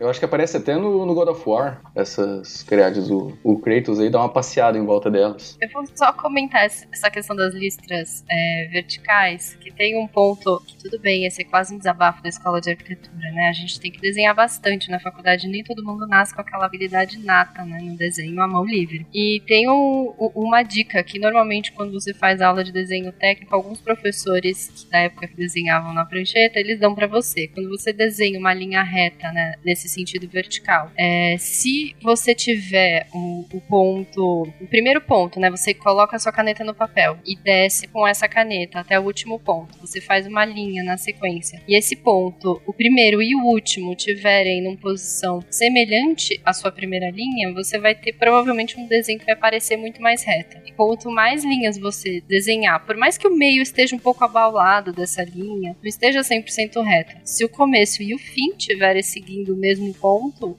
o mesmo nível, você vai ter a sensação de que essas linhas todas estão retas e paralelas. Então passa um pouco por essas ilusões, né, do que os gregos tinham esse conhecimento dessa técnica. Essas linhas verticais, elas não são 100% paralelas, mas como elas têm o ponto inicial em comum e o final também, você tem a sensação de que elas são 100% paralelas e torna esse objeto mais esguio, digamos assim, dessa sensação de mais altura ainda. Uhum. Vocês podem, todo mundo pode pegar a folha sulfite e fazer aí as paralelas. Funciona. Olha é, só. Selo de qualidade. Que nem os caracóizinhos. É, na verdade, na verdade, eu tenho um metro e meio só, gente, mas eu sou várias linhas paralelas aqui. Mas. Ah, eu sabia que esse era o seu segredo, cara. É, sabia. eu queria revelar para todo mundo. Mas essa arquitetura grega, ela. Enfim, ela acabou criando uma tendência bastante forte e acabou sendo. Bom, quase que mimicada, né, pelos romanos posteriormente, né? Claro que depois colocaram um pouquinho do seu toque, mas no início foi foi chupinhado bastante, não? É, os romanos eles gostavam bastante de copiar, né? Não, não, não vamos ser justos, né? Não é que, que eles copiam. é que, é que os é que romanos tinham dois passatempos: construir coisas igual aos gregos e lutar com os irredutíveis gauleses. Esse era o passatempo dos romanos. Não, é, mas, mas vamos lá, né? Você já conhece esse tipo de construção? Imagina, os romanos conheciam as construções gregas, não só as construções, como muita coisa da cultura grega, né? Então não, não tem por que você reinventar a roda, né? Você constrói do que você já, a partir do que você já conhece. Então, como os romanos eram megalomaníacos também, né? Gostavam de coisas gigantescas, eles é, se apossaram de muitas dessas técnicas que os, que os gregos é, usavam para construir. Mas eu, eu, quis falar sobre as ordens dos gregos porque os romanos eles criaram mais duas, que é além das três que eles, eles utilizavam também, né? A, a ordem dórica, a jônica e a coríntia, mas eles criaram a toscana e a compósita. A toscana ela parece com aquela primeira, com a dórica. E, e, aqui vem um ponto interessante da diferença, a principal diferença que eu vejo do, das construções e da engenharia dos romanos para os gregos. Os gregos eles eram muito mais poéticos, eles é, gostavam de trazer uma coisa a mais. Os romanos não, é, eles, eles eram muito mais práticos, sabe? Não, é, tem alguma utilidade esses frios em volta? Não, não, não, não tem. Então não vamos fazer. Tá? É só para perder tempo, é só para perder trabalho. Não, vamos fazer tudo liso. Daí virou. É, é uma questão de orçamento. É. é, também. Pode ser, pode ser também. Uma outra coisa que eu queria adicionar já sobre os romanos, que é. Eu, eu, eu tenho medo que não dê tempo, é que, cara, a gente não pode falar sobre construções no mundo romano sem falar da principal força de trabalho que pôs a República Romana e depois o Império Romano no mapa, que foi a, a força dos legionários, né, cara? Por onde os legionários romanos passavam, os caras construíam de um jeito absurdo, de estradas a fortificações a até cidades inteiras, né? É, por exemplo, a cidade de Londres. Muitas cidades é, é, que têm origem romana é, na, na Grã-Bretanha têm origem romana através de um forte romano da legião romana, né? A própria cidade de Londinium, ela surgiu depois que os, o, os romanos estabeleceram uma castra, né? A castra seria o quartel, né? Que, que aí foi, foi formando uma vila em volta do quartel, né? Então, essa, essa coisa da, do, do Império Romano ele literalmente é, foi construído pelos legionários, é muito importante também, cara. Porque a gente, a gente tá falando de construções, mas a gente não pode deixar de fora as estradas romanas, né? Que era um, um negócio absurdo de. Existem estradas romanas inteiras até hoje, cruzando a Europa inteira. A rede de estradas romana é. deveria ser considerado um dos grandes feitos da antiguidade, né? Um dos grandes maravilhas, né? Porque não é uma obra só, mas é de uma complexidade e de uma grandiosidade, como você tá trazendo, né, Barbado? Cara, corta a Europa inteira. Deveria ser considerado patrimônio da humanidade, cara. É impressionante, corta é. a Europa inteira. Foi um negócio que eles fizeram, que era, como vocês me disseram, é, a praticidade romana, né? Tem, tem que fazer o um negócio para dar certo. Uh, mas é, você, você pensa a complexidade que é, uh, mais ou menos, ela começa a ser feita no século I, né? Ou, ou um pouco antes. E, e cara, é, é, o todas as estradas levam a Roma, né? Foi, foi bem Era isso. Era literalmente isso, cara. Era literalmente isso. A Roma como um centro da Europa e, e, e vias que vão literalmente para todas as partes da Europa. Isso num momento em que, para você conseguir ter uma obra de infraestrutura desse tamanho e não só fazer a obra, mas você manter essa obra, porque ela precisa de reparo, ela precisa de ajuste e tudo mais. E, e, e era mantido de uma forma, gente, é um negócio impressionante, impressionante realmente terem conseguido né, essa proeza uma, uma rede de estradas, como disse o Barbado, algumas delas que duram até hoje. Mais que uma legião romana, era uma legião urbana, né? unia isso, isso mesmo. Isso aí. Tinha até um, legi um legionário chamado Caboclos, sabe? Meu Deus que, que liderava os legionários. É bem isso aí mesmo. Notem que eu parei antes, tá, gente? Eu, daqui em diante eu não me responsabilizo. Chamado João de Santo Cristo, né? Vai lá, Igor. não, isso que você tá explicando, Fencas, também tem muito a ver com a, o, o, processo de expansão do Império Romano também, né? Que diferente da, da Grécia, a Grécia ela não expandiu tanto além das suas fronteiras como Roma. Então a questão também dessa racionalização da construção é muito por conta do que, a partir do momento que você precisa construir cada vez mais você precisa de ter algo que seja racionalmente de menor custo. Então, principalmente os, é, a ordem toscana representa isso. É um menor custo que te dá a facilidade de levar essa construção a qualquer lugar. Então, como o Barbado lembrou, os romanos eles dominavam uma área, é, situavam em um quartel, e a partir desse quartel, né, começavam a, a, crescer as vilas em volta. E isso é, gera um custo. Então, a cada nova vila, a cada novo, a cada novo território conquistado, é mais uma, uma estrada que deve ser construída, é uma nova aldeia que vai ser construída. É lógico, tem todo um sistema de impostos e tal, mas ainda assim é um custo a mais, é um custo é, que deve ser controlado pelo Império. E isso é diferente da, da Grécia. Na Grécia você não tinha essa expansão para além do território. Então, logo você consegue ter um processo de aprimoramento das esculturas, principalmente, por conta disso. Porque os artistas, eles estão ali, eles permanecem ali, eles fazem, eh, fazem as escolas gregas, né? Porque o, o, o artesão que ele passa pro, pro aprendiz vai virar um artesão, ele vai passar para outro, outro, outro. Na, em Roma não tem como ter isso, né? A partir do momento que Uhum. você está expandindo o seu território em quilômetros, né, ao norte, você não consegue manter um padrão é, de um de um artesão específico, né? Você precisa ter um padrão que pode ser replicado em qualquer lugar do, do, do- do continente que vai ser dominado por, por Roma. Então isso está muito ligado Uhum. a esse processo de expansão do Império Romano que vai acontecer a partir desse momento. Perfeito. É, gente, só pra vocês terem uma dimensão, quando eu tava falando do, do tamanho né, de- dessa rede, a rede de estradas de Roma, é, você poderia ir de Portugal, o que hoje é Portugal, claro, né? Enfim, ainda não tinha o país, mas de Portugal até o que hoje é Marrocos, que fica embaixo de Portugal, né? Enfim, fica ali é, do lado da Espanha, né? Você tem ali a- a- a- o início do o norte da África, né? E a ponta ali de, de Gibraltar e tudo mais. Ah, As colunas de Hércules, né? Como o Barbado tinha lembrado antes, que fica ali.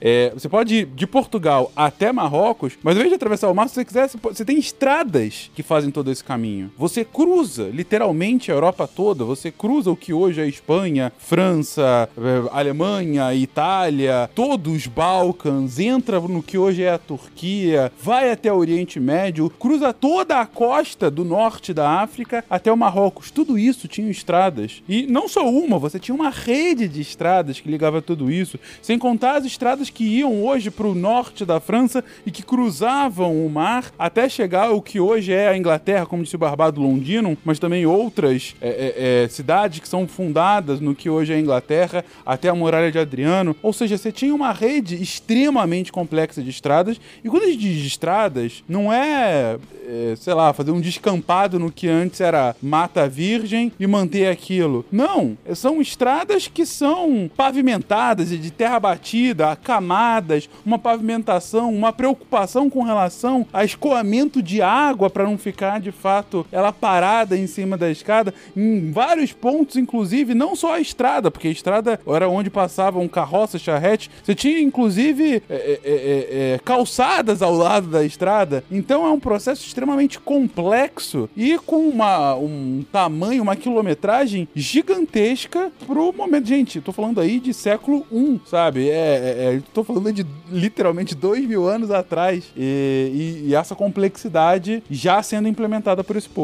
O Fenca, de estrada, de estrada pavimentada, eles têm mais de 80 mil quilômetros. Isso é muita coisa. Brasil não tem isso, mentira, tem sim. Mas, cara, é, é muita coisa. Não, gente, sabe, pensando que você tinha que fazer tudo isso praticamente na mão, né? Porque estra- estrada você não, não, não tem que levantar material em alturas muito grandes, né? Mas você tem que, por exemplo, fazer escavação, você tem que fazer a drenagem, igual você falou. Tanto que a, a Via Ápia, por exemplo, que acho que é a primeira que eles construíram e, e existe até hoje, é utilizada até hoje, né? Ela só existe até hoje porque ela tem drenagem de água. Porque a água é um. Se, se, se o ouvinte ouviu os casts de construção civil, sabe que eu não gosto muito da água, né? Ela sempre atrapalha. Ela atrapalha.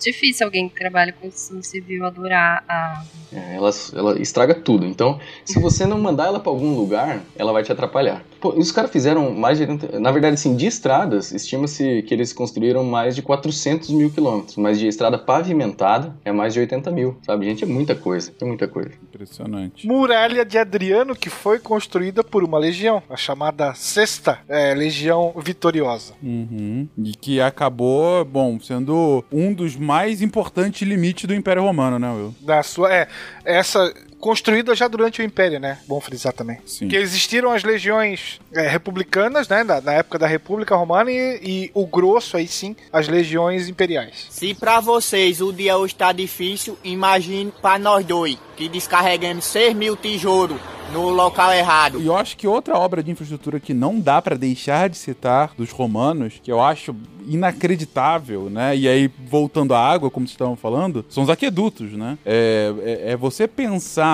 Gente, vamos lembrar daquele cast de cidade, de história da cidade que a gente estava falando. Quando a gente pensa num, num povoamento, né, num número reduzido de pessoas e tudo mais, em geral próximo a algum corpo hídrico, algum rio, algum lago, né, coisa assim, você consegue pensar de certa forma, uma estrutura em que todo mundo que está lá possa ter acesso àquela água, né? Então, porque tá todo mundo morando mais ou menos pertinho do rio e tal, dá pra, dá pra gente se organizar aqui. E não só isso, também quando a gente for fazer nossas necessidades, pode fazer um pouco mais distante do rio, ou de alguma forma que não, não afete, né, a qualidade da água que a gente vai consumir depois e tal, e ficar tudo certo, ficar elas por elas. Chega num ponto no crescimento das cidades romanas, e em específico, claro, Roma, Roma, durante o, o, a virada, né, do, do, do, ano zero, né, de, de antes para depois de Cristo, é, Roma tinha cerca de um milhão de pessoas. Um milhão de pessoas, gente. Tem pouca cidade do mundo que tem isso hoje. Eu acho que por, sem brincadeira, se não me engano, por um século, Roma foi a cidade mais, é, com o maior número de habitantes do mundo, se eu não me engano.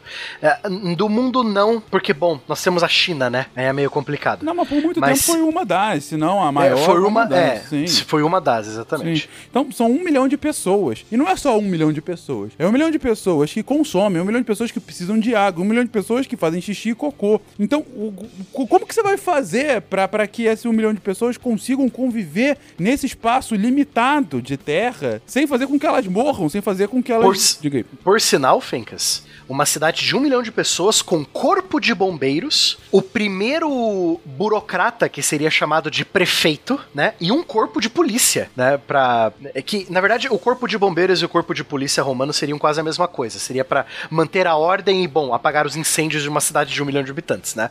Sem Lembrando dúvida. que a maioria das construções era feita de pedra e, e né, até paredes de barro e tal, mas, bom, você ainda tem muita coisa de madeira, né? Sem dúvida. Depois de Nero, eles decidiram parar de usar um pouco madeira madeira.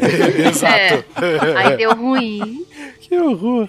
Mas, mas enfim, então, é, é, a, as preocupações e necessidades, como o Barbado trouxe, se você tem um, uma polícia ou um corpo de bombeiros, é porque há necessidade de ter uma equipe especializada para cumprir a, a, a, aquela função que vem dessa, desse inchaço populacional que você tem. E um dos principais problemas é justamente como que a gente vai trazer a água e como que a gente vai levar fora o cocô e o xixi, né?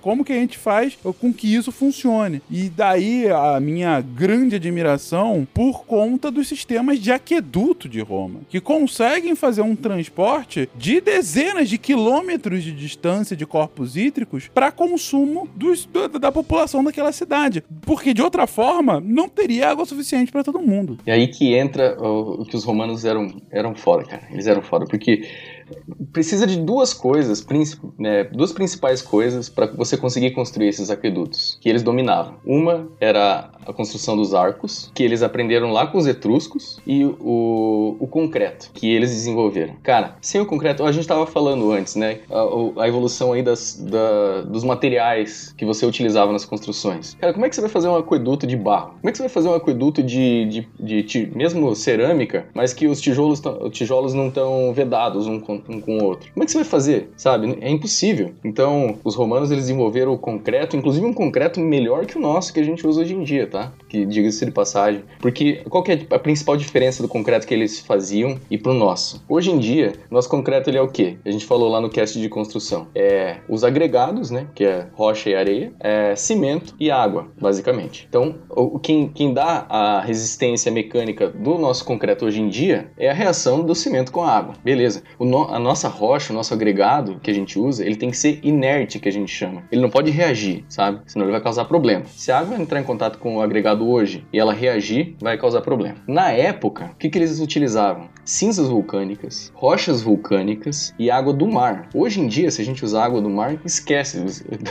Você não consegue construir, sabe? É, até porque hoje a gente usa o aço, né? Eles não tinham aço para uh, ah, misturar no concreto naquela época.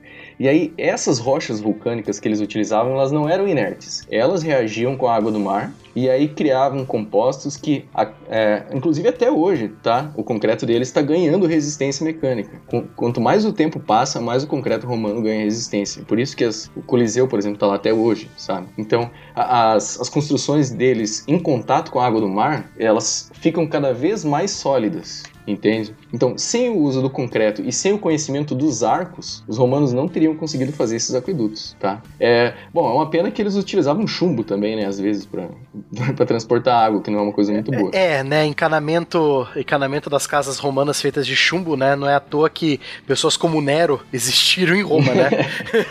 é, eles usavam chumbo para adoçar a água, né, eles eram meio malucos mesmo. Mas ah, e aí que tá, esse conhecimento que eles tinham do arco, eles inclusive resultaram nas abóbodas que eles construíam também na, nas, nas catedrais, mais ou menos, né, dá pra dizer assim, nos seus templos religiosos, vamos dizer, tá? Porque qual que é o conceito do arco? Eu não sei se, se vocês me permitirem, eu queria explorar um pouquinho a parte da engenharia do arco, que é muito interessante. Eu, eu não sei se vocês lembram, mas lá no cast de construção, a gente comentou que o concreto, ele, ele responde muito bem, ele trabalha muito bem. A compressão, se você tentar esmagar o concreto, ele resiste muito bem, beleza. Agora, se você tentar esticar o concreto, ele, ele se rompe muito mais fácil, sabe? Ele não resiste muito bem. Por isso que a gente usa o aço hoje em dia, né? Quem aguenta o, o tranco aí da, da tração no nosso concreto armado é o aço, e quem aguenta principalmente a compressão é o concreto. Como eles tinham que trabalhar sempre na compressão, eles precisavam de algum tipo de estrutura que todas as tensões internas, que todas aquela estrutura ela ia ter que resistir só à compressão. Se tiver alguma tração, ele vai dar problema. E aí que entra o arco. É, pensando numa uma, uma forma simples, imagina que você está numa fila de pessoas e tenta passar todos numa fenda estreita, numa porta estreita. Você percebe quando todo mundo entra juntinho assim e se espreme e não consegue passar? Isso Sabe, é aglomeração e não pode, senhor. é, é, tudo é, é, é aglomeração pré 2020, tá? Ok. Então você imagina, um monte de gente tentando passar numa porta pequena, não vai funcionar. É mais ou menos assim como o, o arco funciona.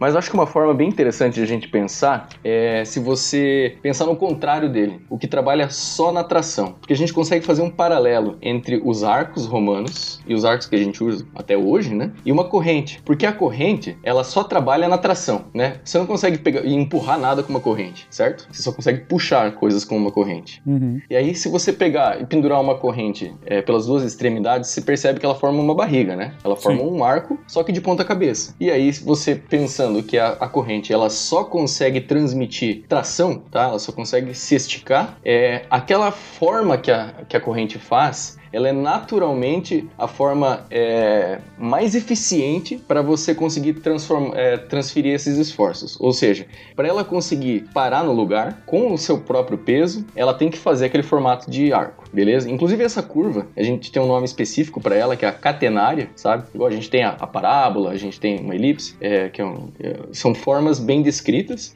Essa barriga que uma corrente faz é a que a gente chama de catenária. Então, se você pegar e pensar que essa tensão de tração da, da corrente está resistindo ao peso dela, se você virar ela de ponta cabeça e em vez de usar corrente, usar bloquinhos de, de lá, seja de pedra, seja de tijolos, ela vai só trabalhar na compressão, entende?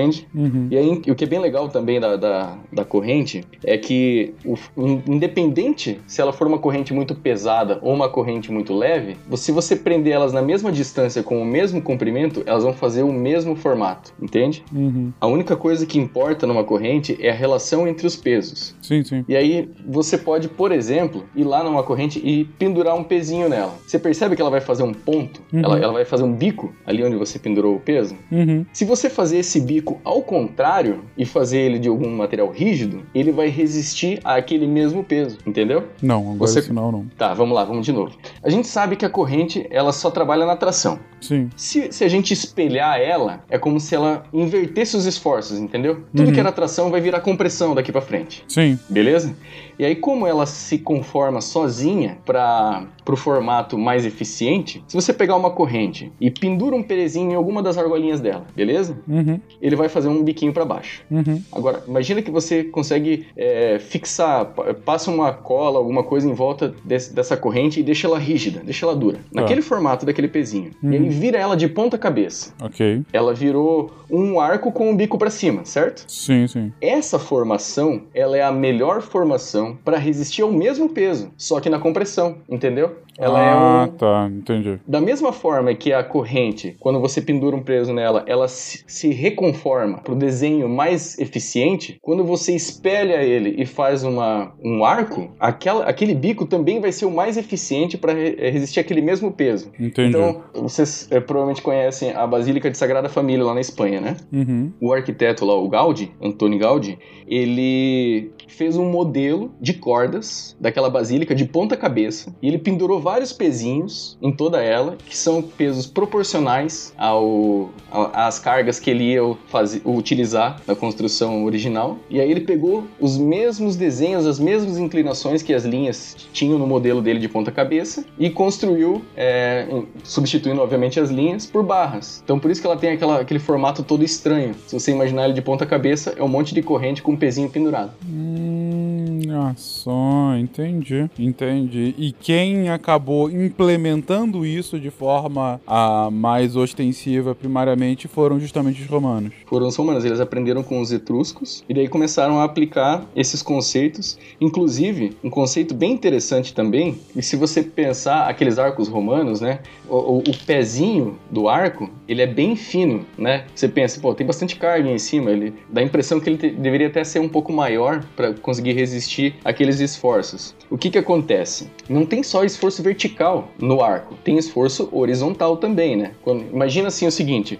coloca os cotovelos na mesa, junta as mãos e coloca o teu queixo em cima. Uhum. Você percebe que o atrito do teu cotovelo contra a mesa tem uma força horizontal também, certo? Sim, sim. Se, se, ou seja, de, em outras palavras, se não houvesse, se a mesa fosse totalmente escorregável, se estivesse colocando o meu cotovelo em cima de gelo, eu não conseguiria segurar que meu queixo eu cairia. Exato porque o, gelo até consegue resistir à força vertical, né, do, teu, do peso da tua cabeça, mas esses esforços horizontais, ele escorregaria. Uhum. Agora, o que, que a gente poderia fazer para resolver isso? Vamos sentar um do lado do outro. E aí você, o teu cotovelo encosta no meu cotovelo, o cotovelo da pessoa do lado encosta no cotovelo dela, entende? E aí, uhum. independente da mesa ser lisa ou não, se a gente tiver várias pessoas um do ladinho da outra, uma segura o cotovelo da outra, certo? Sim. Então é esse conceito que eles utilizam naqueles aquedutos. O peso que um arco tá resistindo ajuda a segurar o arco do lado. Entendi. E aí nas pontas ele descarrega na montanha. Beleza, aí vai embora. E a montanha aguenta, faz muito sentido. Faz muito. Alô, galera do ônibus, tá aí juntando o cotovelo. Lembra da, da distanciamento, Exatamente. Pô, botar analogia hoje em dia não dá mais pra fazer. É só experimento mental, né? Nesse caso. Mantenha sempre o, o distanciamento. Mas não, interessante, realmente, faz sentido. Você agora tá distribuindo, um peso fica, fica. Eh, leva o outro, né? Impede com que tudo desmorone. Faz todo sentido. Mais sobre arcos, a gente fala daí no cast de resistência dos materiais.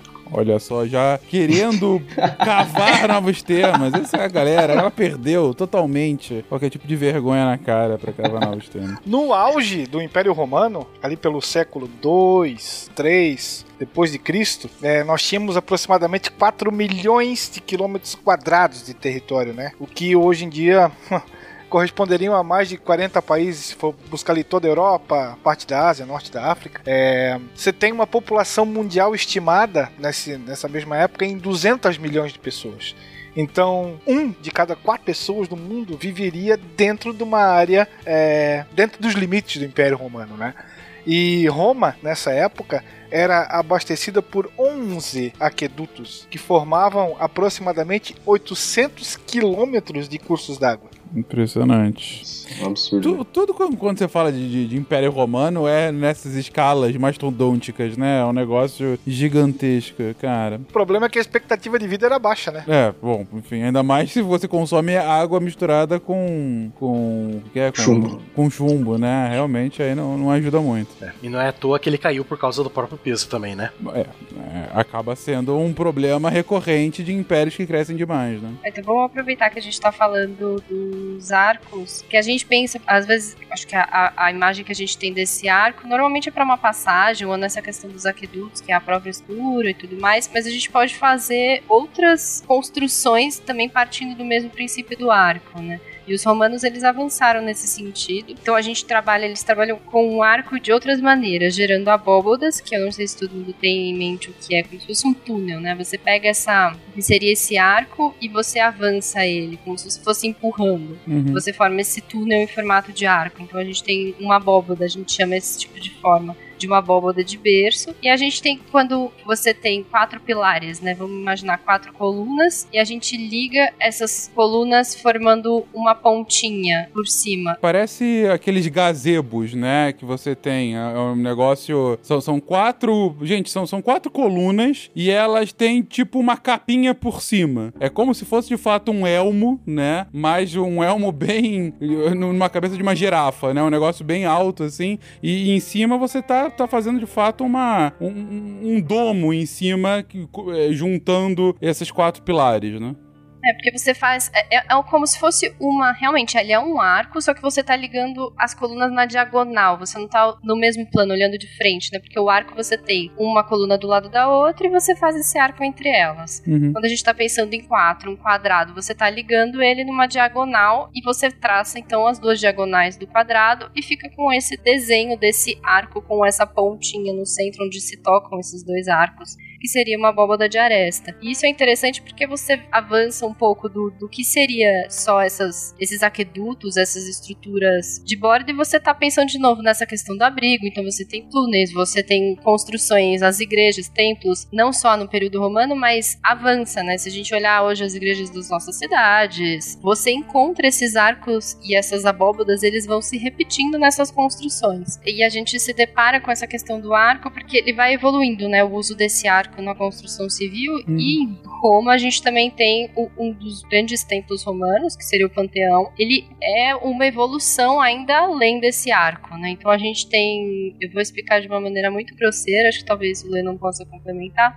mas a gente tem esse arco, então, pensando de novo no vão da porta. Duas coluninhas e um arco por cima. Você pega essa figura que você está olhando de frente e gira, faz uma revolução com, com esse objeto. E aí você cria essa estrutura por cima, que ela é uma cúpula. Ela não é como essa abóboda de, de, de aresta que a gente comentou, que ficam as duas diagonais e a pontinha em cima do capacete do magneto. A gente está agora trabalhando com uma cobertura que é, na verdade, meia esfera. E que a do Panteão tem 43 metros de diâmetro. É impressionante. Isso é muito louco, porque você começa a vencer vãos cada vez maiores. A partir do momento que você cria essas estruturas e elas, e você cria esses travamentos, esses esforços da estrutura, como o Lennon explicou, eles trabalham em conjunto, você vai ampliando cada vez mais esses espaços livres, né? Uhum. Que além de, lógico, criar espaços mais livres para as pessoas, também passa por questões de orçamento você precisa de menos materiais, você consegue desenvolver melhor esses espaços internos e dar outros usos para eles. E não contentes, eles fizeram um furo no meio, né, da, do domo do. É, do... não contente. Lá em cima você vê como se fosse uma janelinha, né? É um negócio impressionante, porque é o ponto mais. Se alguém sentar ali em cima, né? Foi tudo, é foi por... tudo abaixo. Mais uma vez, Leno, é, é, porque a gente podia e aí a gente fez. É Exato. basicamente isso. Exatamente. Vamos tentar aqui essa técnica construtiva. Mas, mas é, toda essa inspiração romana que vai ser é, absolutamente crucial para entender posteriormente a arquitetura medieval e que vai sobreviver até hoje com diversos tipos de construção aqui e todo o, o, essa, essa progressão das técnicas construtivas fica para um próximo episódio em que a gente destrincha essa, essa esse contínuo da, da, dos sistemas construtivos ao longo das eras. Palavras finais, gente? Olha, eu só queria queria dizer que faltou muita coisa, muita coisa mesmo para dizer, principalmente sobre as construções aqui da América, tá? Porque não, não fica, a gente falou principalmente da Europa e da África ali, né, dessa região mas uh, se a gente uh, cabe até um cast assim falar só sobre as construções aqui da, das Américas porque não, não fica em nada atrás deles. Na verdade tem muita coisa que eles não souberam fazer e que aqui a gente fazia já sabe?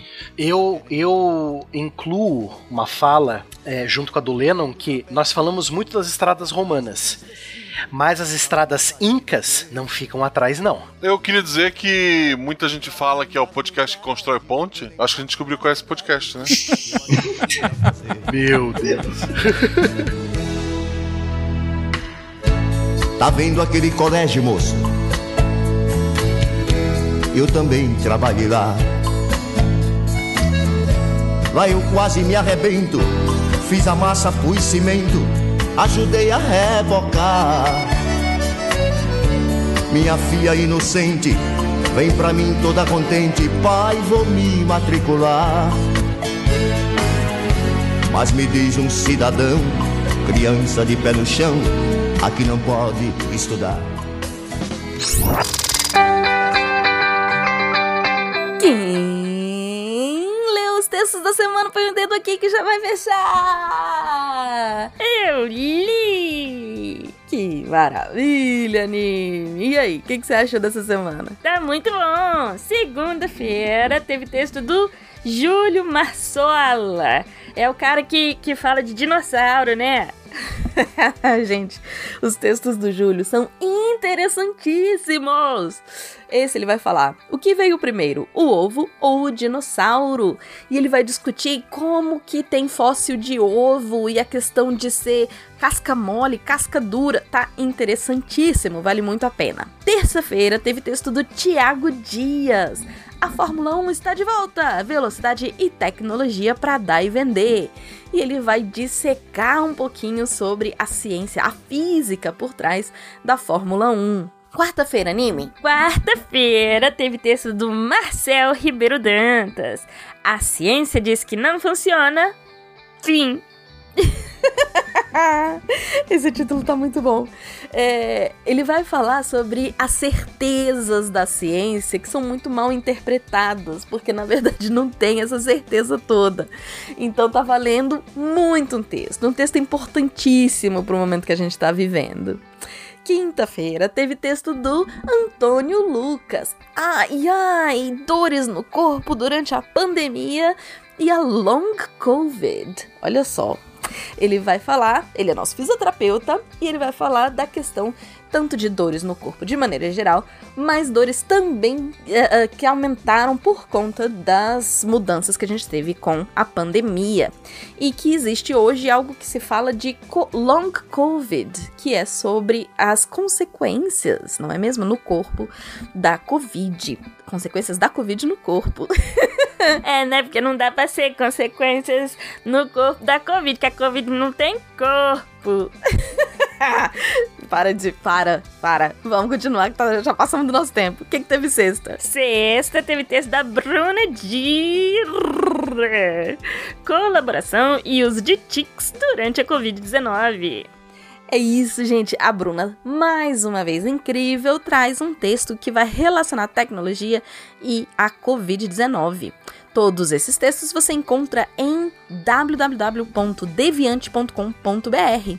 E se você também tem interesse em ser um redator deviante, é só mandar e-mail para contato@saicast.com.br. Aqui é a Debbie Cabral, guardiã do portal, apagando a luz da Torre Deviante. E o Nime? Este programa foi produzido por Mentes Deviantes. deviante.com.br. Este programa foi editado por Tapcast. Edições e produções de podcast.